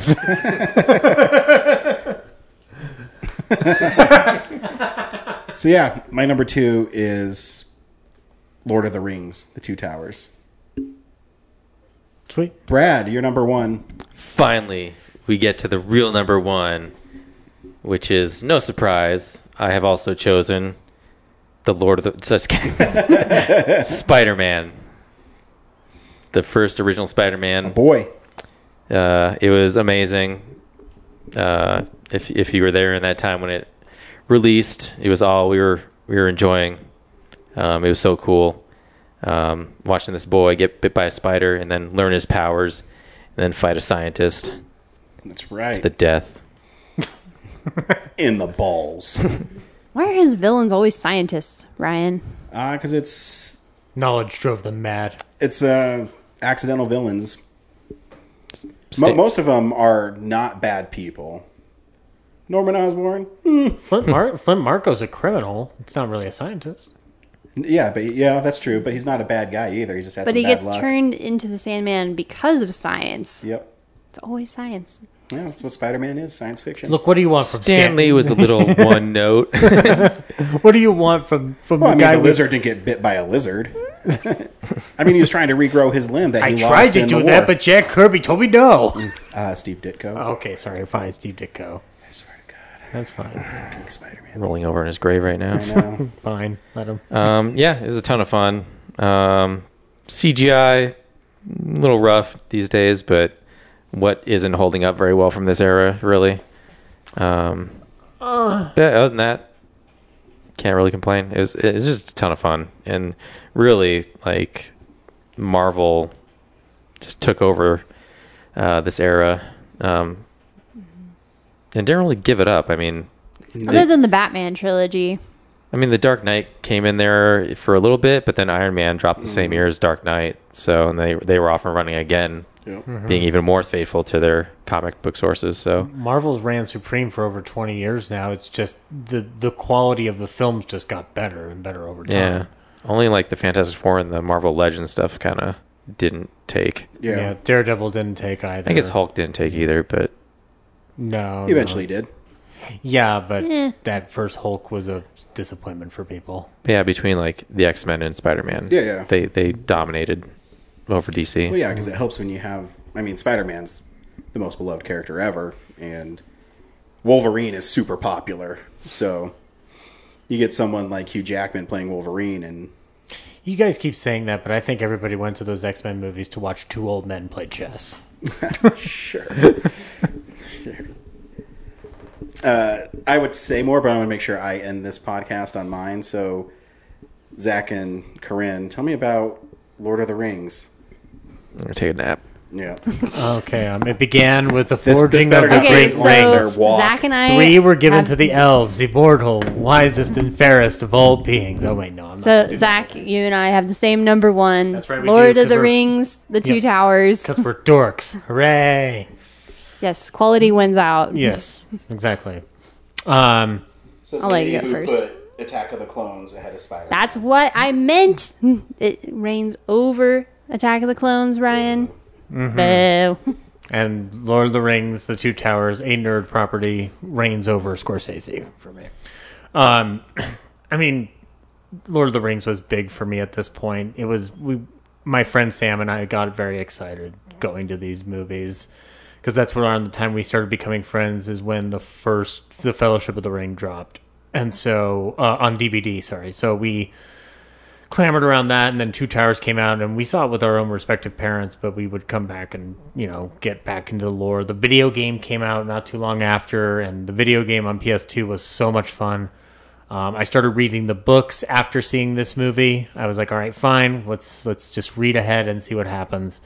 Um, the older I get, though, this film, this particular entry becomes even stronger because of uh, uh, Bernard Hill as the King of Rohan. Because Theoden. Theoden, Theoden's arc is remarkable to watch in this film. The scene where he is outside of the grave of his son is absolutely devastating. Um, I really appreciate that there's this the the horror infusion in this entry is really strong with Grima Wormtongue and Christopher Lee just hamming it up all and over the Nazgul. the Nazgul, yeah. Um, I mean, they're all over the films in the trilogy, but this one in particular has some of the darkest imagery you're going to see. Um, and I, I mean, Ryan's already spoken on it, but Andy Serkis as Smeagol and Gollum is one of the most groundbreaking things that has ever happened in a film. Period. Because uh, I I thought this was all motion capture for all three entries, and in fact, it was actually kind of part motion capture, part digitation digitization on the computer. Mhm. And by the third entry, they were in full mocap mode.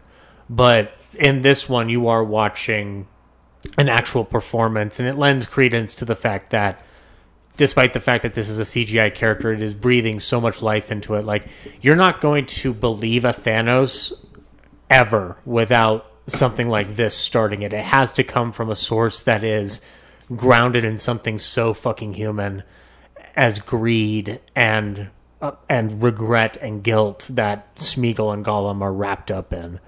Um, and uh, every one of these movies makes me cry, whether it's this trilogy or the prequel trilogy uh, or the Hobbit trilogy. Um, and it's Sam at the end when Frodo's asking him like, "Why are we doing this?" And he talks about it because there's good in this world, Mister Frodo, and it's worth fighting for. And it and it hurts my soul to hear it, like to to to to hear that wonderful speech, and then have Gollum wandering through the woods as they're gonna go off on the next leg of their journey, and he just goes, "Recurtlet, it." I'm like, oh fuck, no, not Shelob, no, not the spider. So, um, and um, I think Aragorn's actually an under an undervalued part of this film too. He, he his shining moments in the third one, like that's where he really gets Right, to but he has a good rapport with Theoden, and that continues into the third film too. and, and Miranda Miranda Otto, um, and I think this is really the beginning of the Legolas Gimli team up, like where they're or not team up, their competition. Oh, yeah. Um, and uh, the wonderful line where Gimli looks around the corner and just goes, "Toss me." what? I Mhm. cannot jump a whole way. I cannot toss me.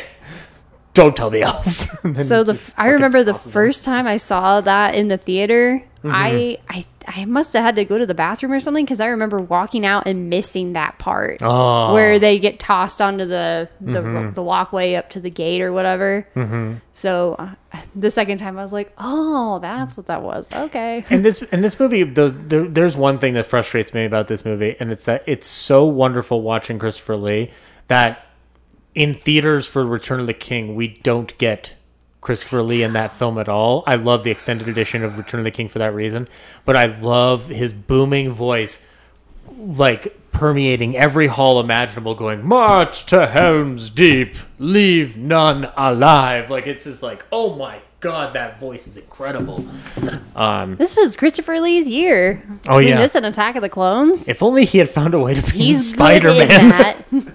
yeah. Could he have played in Spider Man? Uncle Ben. That no, awesome. no, no. Peter. With great power comes great responsibility. and he just holds up an orb. uh, but yeah, Lord of the Rings: The Two Towers. It's fucking cool and dope, yo. so much I could say about this movie. Said it before. I grew up watching it all the time. We'll watched the We'll- movies, the extended editions, the appendices, everything. Listen to the Mhm. soundtracks constantly. Um, I haven't revisited it in a long time, and then I rewatched it today, and it was just oh man, it just hit me. Mhm. And like you were saying that that scene with Theoden mourning his son just breaks my heart.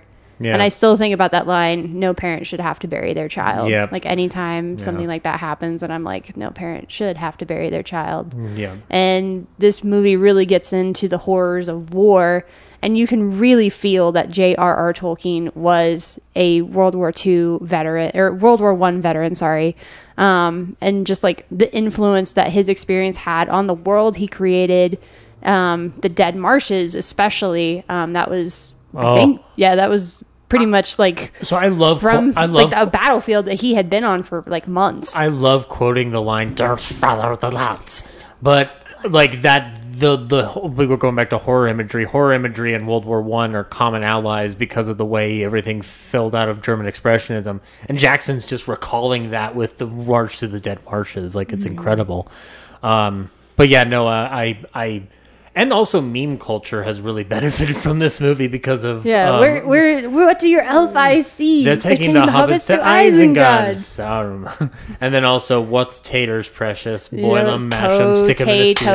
Boil them, mash them, When- stick them in a stew. when uh, Colbert they did the Lord of the Rings rap, and at one point, uh, what's the guy who plays Samwise?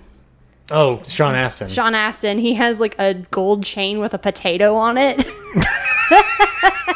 Like, yeah, that's yeah. You're saying right, meme culture for sure. Yeah. But um, yeah, I mean, I always loved the the Fellowship people. You know, those were the characters I invested in the most when I first watched the movies. But going back, like you were saying, Theoden and his arc really hit me this time around. I Yeah. think as an adult, you really, yeah, You feel it. You feel it more. The, Return of the King's still my favorite of them, but this one is a is a easy close second. You know. It's- man, they're all so good. Like, it's hard to pick a favorite. It's fucking difficult, but anyway, we've we've talked on long enough, and I could fill a whole like commentary with my thoughts about that movie. we they are microphones for a reason, my friend. Mm-hmm. Yep. Anyway, Ryan, you have a number one that we cannot guess. Ry- Ryan, your your number one doesn't have Christopher Lee, so I automatically reject. Uh, my number one movie of 2002, and the number one movie that should be everybody's number one, thank you, Brad, is Spider Man, because it is leaps and bounds better than Attack of the Clones. And, um, but yeah, as a Spider Man huge fan, um, there's moments in pop culture where it's almost surreal for me, because Sam Raimi is my favorite director. Spider Man is my favorite character in all literature. So the stars aligned for you. It, it totally aligned. Um, like they custom made this movie just for you. yeah, I, I, I have on on Letterboxd. They have your four favorite films of all time, and uh, mine will never change. It's always Army of Darkness, Night of the Living Dead, Pinocchio, and Spider Man. This one? Yeah, and th- there is. I, I think No Way Home is probably the best Spider-Man movie, um, but nothing will compare to going to see this at midnight with friends, and the theater is sold out, and people are cheering for something that I've loved since I was in high school. And um, Brad and I were in the same high school, just a year. He's a year younger. But when we were in high school, and like you know, you have a Star Trek thing on here. I had Spider Man. I was made fun of constantly for loving comic books and all this stuff. So when Spider Man came out, and it's such a big hit now that everybody loves Spider Man, everybody loves the Avengers. It's in, in my mind, it's like you, you- you're like 35 years behind me. I, I barely knew anything about Spider-Man until this movie came out, and as Yeah. soon as I saw, it, I was like, I get it.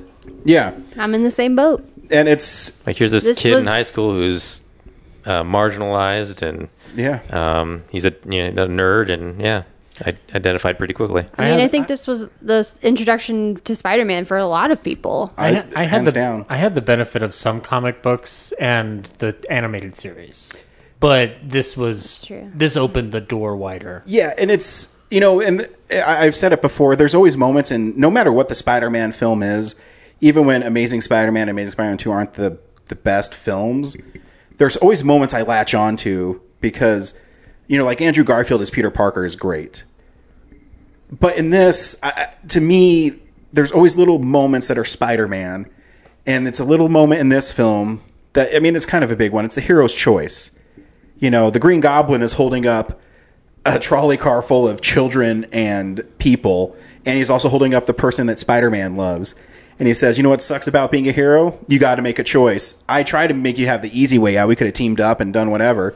Make your choice, hero. And that Spider Man saves her and saves the kid. Like, th- that brings like tears to my eye because I'm such a nerd, you know? And to have that realized and have Sam Raimi as the director, where I've grew up on Sam Raimi, whether it's Evil Dead or Darkman, I see him in the films. You know, the, the zoom ins, um, the punishment of the hero, uh, which why he's perfect for Spider Man's. Yeah. Spider Man has a Peter Parker look. So it's to me, it's just the culmination of my life in a surreal geek moment where Spider Man is being di- my favorite character across all literature is being directed by my favorite movie director. And that I love comic books and I love movies. It's it's something you never thought you would ever see in your life. And then when I go into work, I, I've told the story hundreds of times, but it's still like I went and saw it at midnight, and I used to work at the Outback in Denver West, and Denver West used to be really the only movie theater around here. And I so I saw it at midnight. I had to be at work at seven in the morning, and the next showing for Spider Man had to have been like eight or nine. But that was in the days where you couldn't reserve your seats, and you had all these tickets you had to buy in the box office. And when they opened the doors, you had to run in and get your seat. And so I passed that Denver West theater, and the line for Spider Man went all the way to the soundtrack on the other side. And in my heart, I'm like, this is going to be really big. And that means I'm going to see Peter Parker show up again because, you know, that's what they do. It's a sequel. And and here I am, fuck, uh, 20 years later, and there's three, five, eight, nine, 12 Spider Man movies. And soon there's going to be another one next year, and then another one after that. And that's just the animated stuff. I mean, I'm guessing Tom Holland's going to come back. They're going to back up a truck's like, here's $50 million. And that's not including the TV shows. Yeah, that's what I mean. It's it's unbelievable. Whether it's because even on Disney uh, Plus right now, they have Amazing Spider-Man shorts, where it just shows you how Spider-Man became Spider-Man, and it blows my mind. Is that freshman year series coming out? Yeah, yeah. The freshman year series coming out in two years. So it's it's unbelievable that I mean Spider-Man's always been in pop culture a lot, lot like Batman, but that he is so popular and everybody loves Spider-Man just does my heart well. Mm-hmm. And this movie perfectly captured it, and it's my favorite villain. And I can't picture anybody else but Willem Dafoe being the Green Goblin. So much so Marvel couldn't picture anyone else. But Yeah, they were because- just like, I mean, how, do- how, do uh, you, how do you up it? Mhm. Because you're dealing with a, it- you can't. I mean, I, I I don't know. I don't know who I'd have play him. Fine, Kevin, I'll do it. But I want to get in that fucking suit, Tom and I want you to abuse my body. Yeah, Tom Hanks could play him. I mean, you, and you got to find. I, I don't know. I don't know what the perfect sweet spot for Norman Osborn is. I mean, it's I- I- Willem Dafoe. I'm, now I'm trying to picture Tom Hanks as the Green Goblin, and it's strange. Denzel Washington. Denzel. You know, I know what I Ooh. thought. Denzel Washington would make an awesome Doctor Doom. Mm. That's what you were saying on the podcast episode. because just he has like that regalness to him and that command presence. I mean, he's a little too old to be Doctor Doom because Reed Richards are supposed to be rivals, but I think you can make him his professor or something because I think he'd be a badass Doctor Doom. You listening, Kevin Feige? I- but I'm, I heard that he shows up in Wakanda Forever. I'm thinking, by the way, like about the dialogue of that scene where he's going like it's right after he goes the itsy bitsy spider went up the water. He's doing that. The dialogue of the Green Goblin, and I know that it's uh, uh, it's not Sam Raimi writing the script, but it sounds like a Sam Raimi taunt coming from Mhm. one of the demons in the cabin in Evil Dead. Oh, yeah. it's so beautifully done. Like he, like Willem Dafoe's performance sends to me because it's just like you know if you set this in a cabin, it's pretty much just Evil Dead with Spider Man based on the way characters are interacting with each other. Yeah, and it's you know I I mentioned I love that moment Mhm. where he has to choose, but also if you go to who Peter Parker is, when the Green Goblin dies, and he, I mean the Green Goblin kills himself in a Mhm. way, and he says, "Don't tell Harry." Pete lives with that. Mhm. That Harry Osborn is creating things to destroy Spider-Man, whether it's Doc Ock, he becomes the new Goblin, or you know whatever. And I just that's what I love about Spider Man. Mhm. He's the best. And that's So- why it's the best movie of 2002. it's a richly layered universe that I I love the I love I love the newer ones, but these ones still send me because they're it's contained in there, and I love just exploring these these people only. We've got M- Peter, MJ, and Harry, and we're just exploring them and how all of these events from this first one kind of rock their world for the course of two other films, Mhm. and um, but yes, I would say it kind of falls into the same thing that a, a lot of like my favorite movies from like the 50s and 60s do. Like think of like 1950 Sabrina, where it's simultaneous simultaneously timeless, but it's also very specific to that era. Yeah, I, th- I, I think that's why everybody loves Spider Man too. Because and- and Stan Lee's talked about it. The reason he wears a full costume is because anybody could be Spider Man. And I've said this before. I don't care uh, your nationality. I don't care what color your skin is.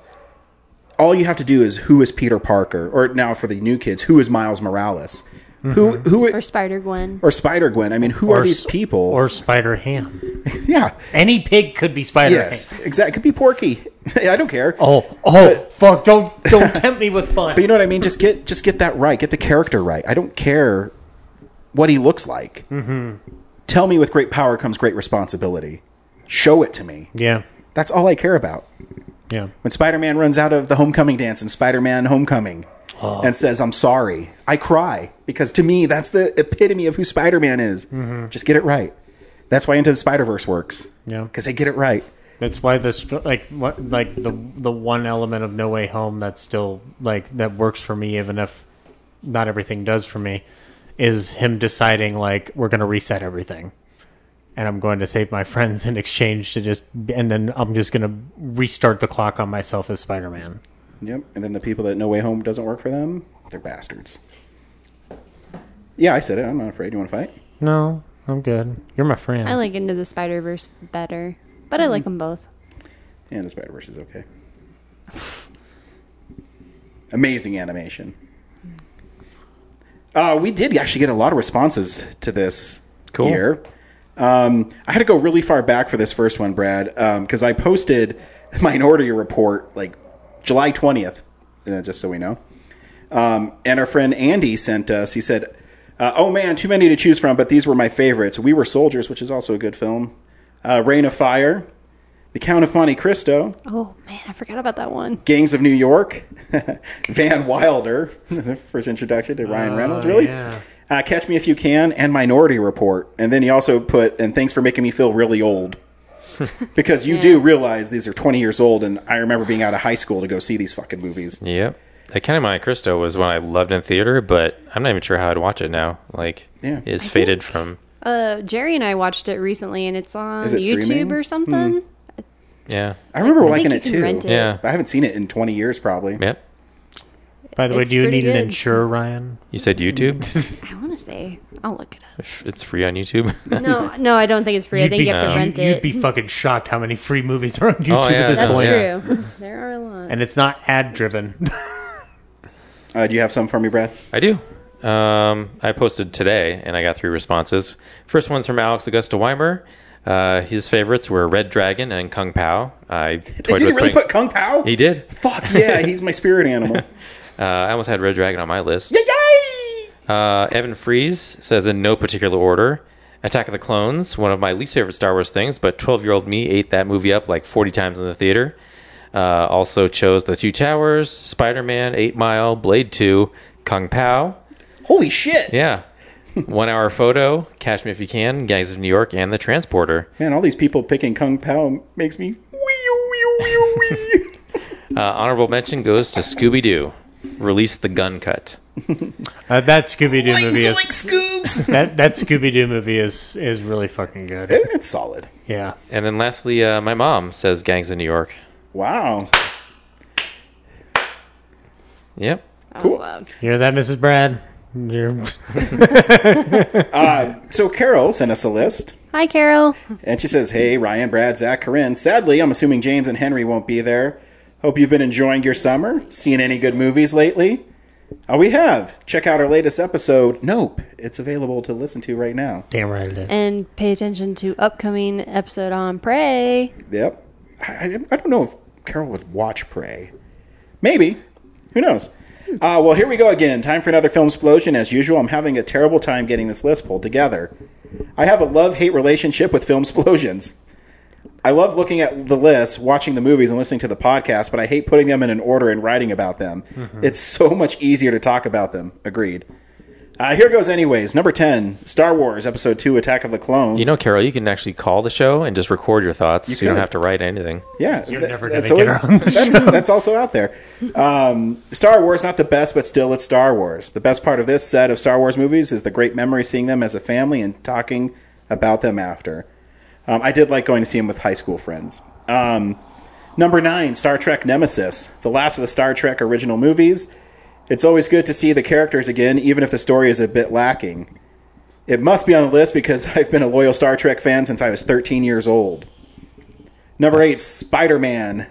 This was my introduction to Spider Man. I really enjoyed it back then, but sadly, it's been overshadowed by each version since. Spider Man will always hold a special place in my heart because I know someone who is crazy about him. Aw, thanks. Um, number seven, About a Boy. She meant her son, dude.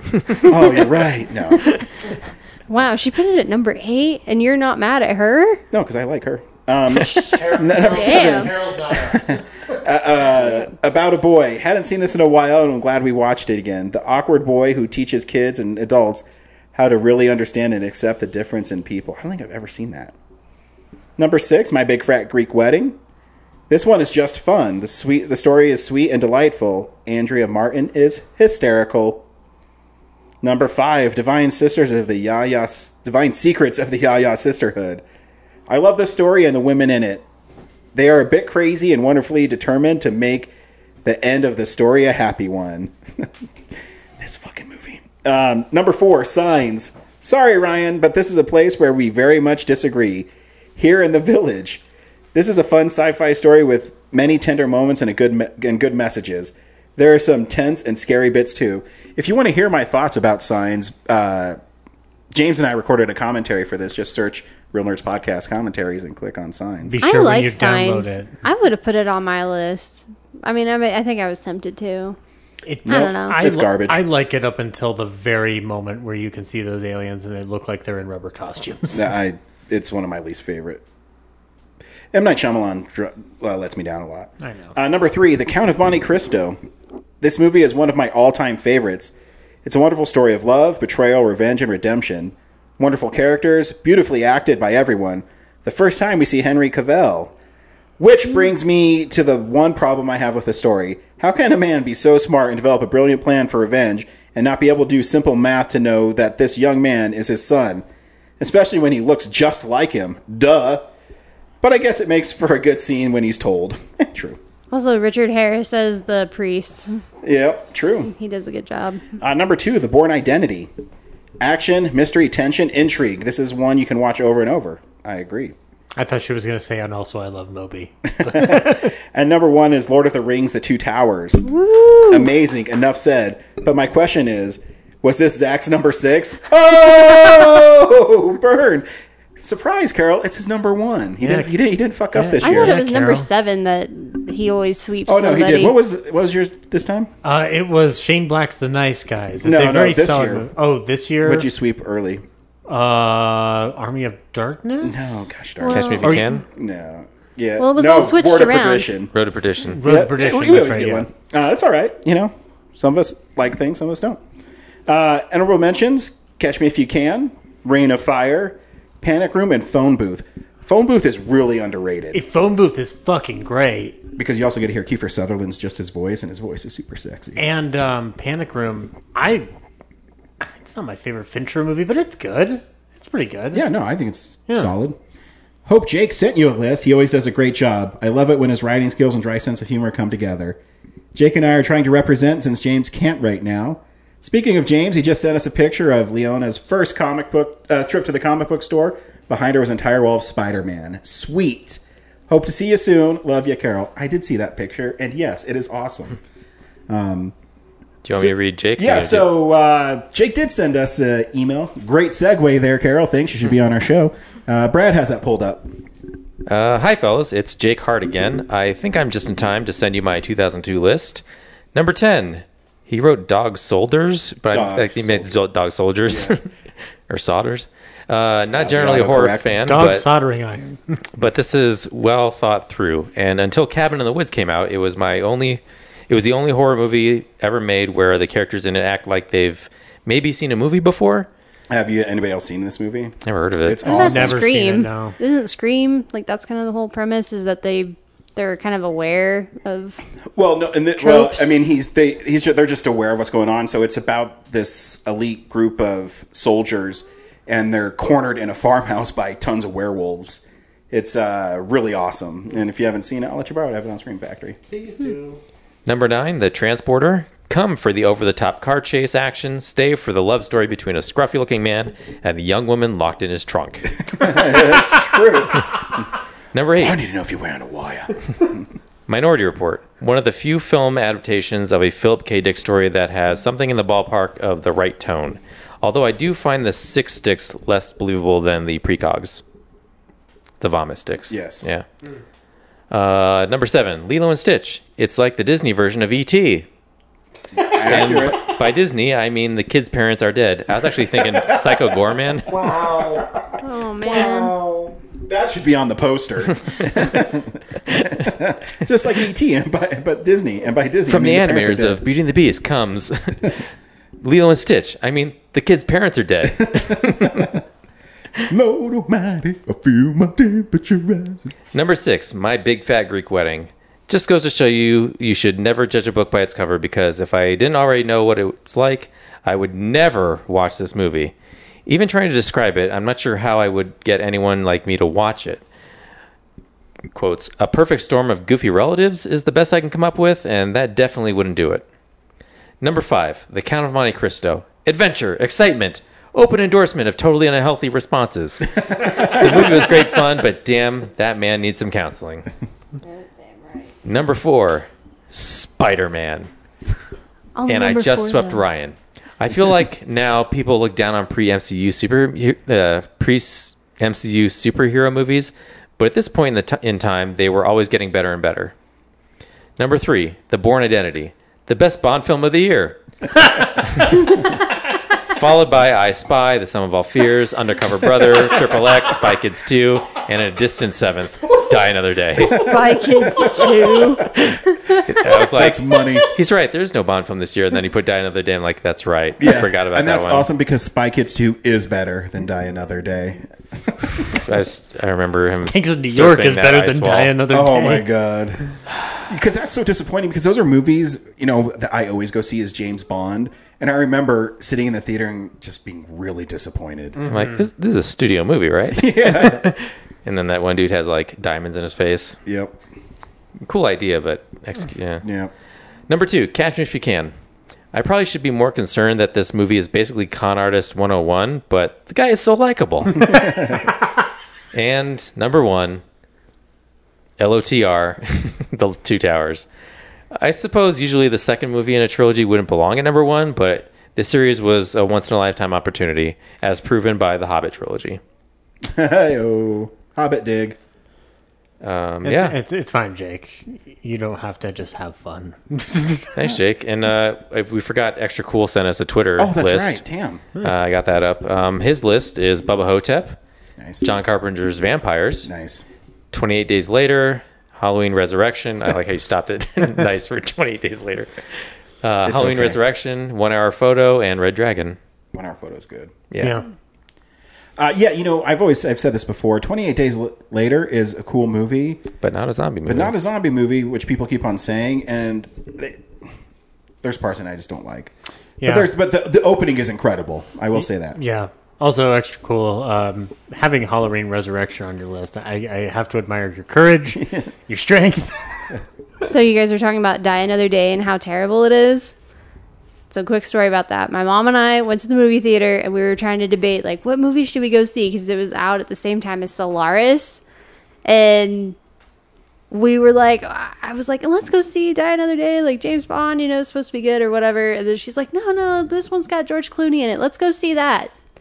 Worst movie I've ever seen. Yeah, it's not good. So we came out of it like we should have gone to see Die Another Day. I will say Die Another Day is better than Solaris. Yeah. wow. Yeah. If there's like 101 movies, Die Another Day is like 100 and That's- Solaris is 101. It's just an ill-advised. Why are you trying to make Yeah. that film? I don't know. I don't know. It looks nice. yeah, but anyway. Got something else?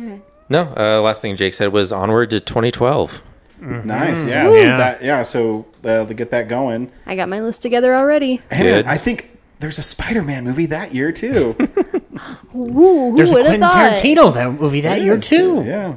What else is there? There's There's a big Marvel movie that year, I think. Yeah. yeah, there's Mm. that, but then there's also another Daniel Day Lewis movie, an important one too. Yeah, it's, it's, There's a Batman movie that there year. is man. There's it's a pretty good year. mm-hmm. It's, uh, There's also another PTA movie there Yeah. too. That one not so much. Well, which one's it? Remind me. The Master. Eh, that one's okay. But yeah, um, thanks everybody who sent in lists. I love it. We got a lot of responses. I always know when the movie year is popular when, based on the responses we get. Mhm. Um, next week we're seeing Bullet Train. sure, I saw it already. Cool. Fine with me. Yeah, something like that. I'm down to watch Bullet Train. I wanted to see uh, the Patton Oswalt movie, but it's not around anymore. Really? Yeah, it wasn't at the Alamo. It's still at the Sie FilmCenter if you want Is to make it? the extra effort. Oh, I might. I might, because I want to see that. I think Um, it's through the week, so I think you're good. Okay. Cool. Um, but yeah, we got a long stretch of what the fuck are we But gonna don't watch? worry, we have Bullet Train, Bodies, Bodies, Bodies, the Patton Oswalt movie. That's three weeks. Yep. And then you we're in got a whole September. we'll figure it out.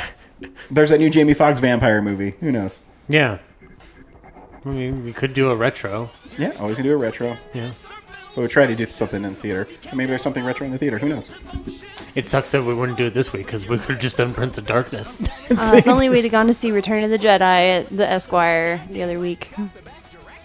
Yep.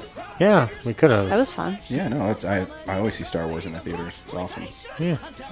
Thanks for listening and joining us on this journey through 2002. Um, you can follow us on Twitter, Facebook, email us, call us. We're on Instagram. And until we get to 2012, or go fuck yourselves. Yeah. Bye. See you at the movies.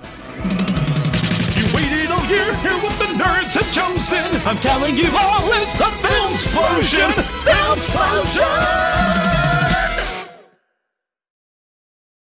Thanks for listening to Real Nerds Podcast, a Nebulous Visions production. Stream or download episodes, read articles at realnerdspodcast.com. Stream us on Apple or Google Podcast, Stitcher, Spotify, or iHeartRadio. Follow us on Facebook, Real Nerds Podcast, Twitter and Instagram at Real Nerds. Watch us on YouTube, Real Nerds Podcast. Email us at realnerds at gmail.com. Call us at 720-6nerds5. Thank you to Sparks Mandrill, Mike at Plan 9 Studios, and Bolognium for all of our groovy theme songs. And that's how you fucking do it.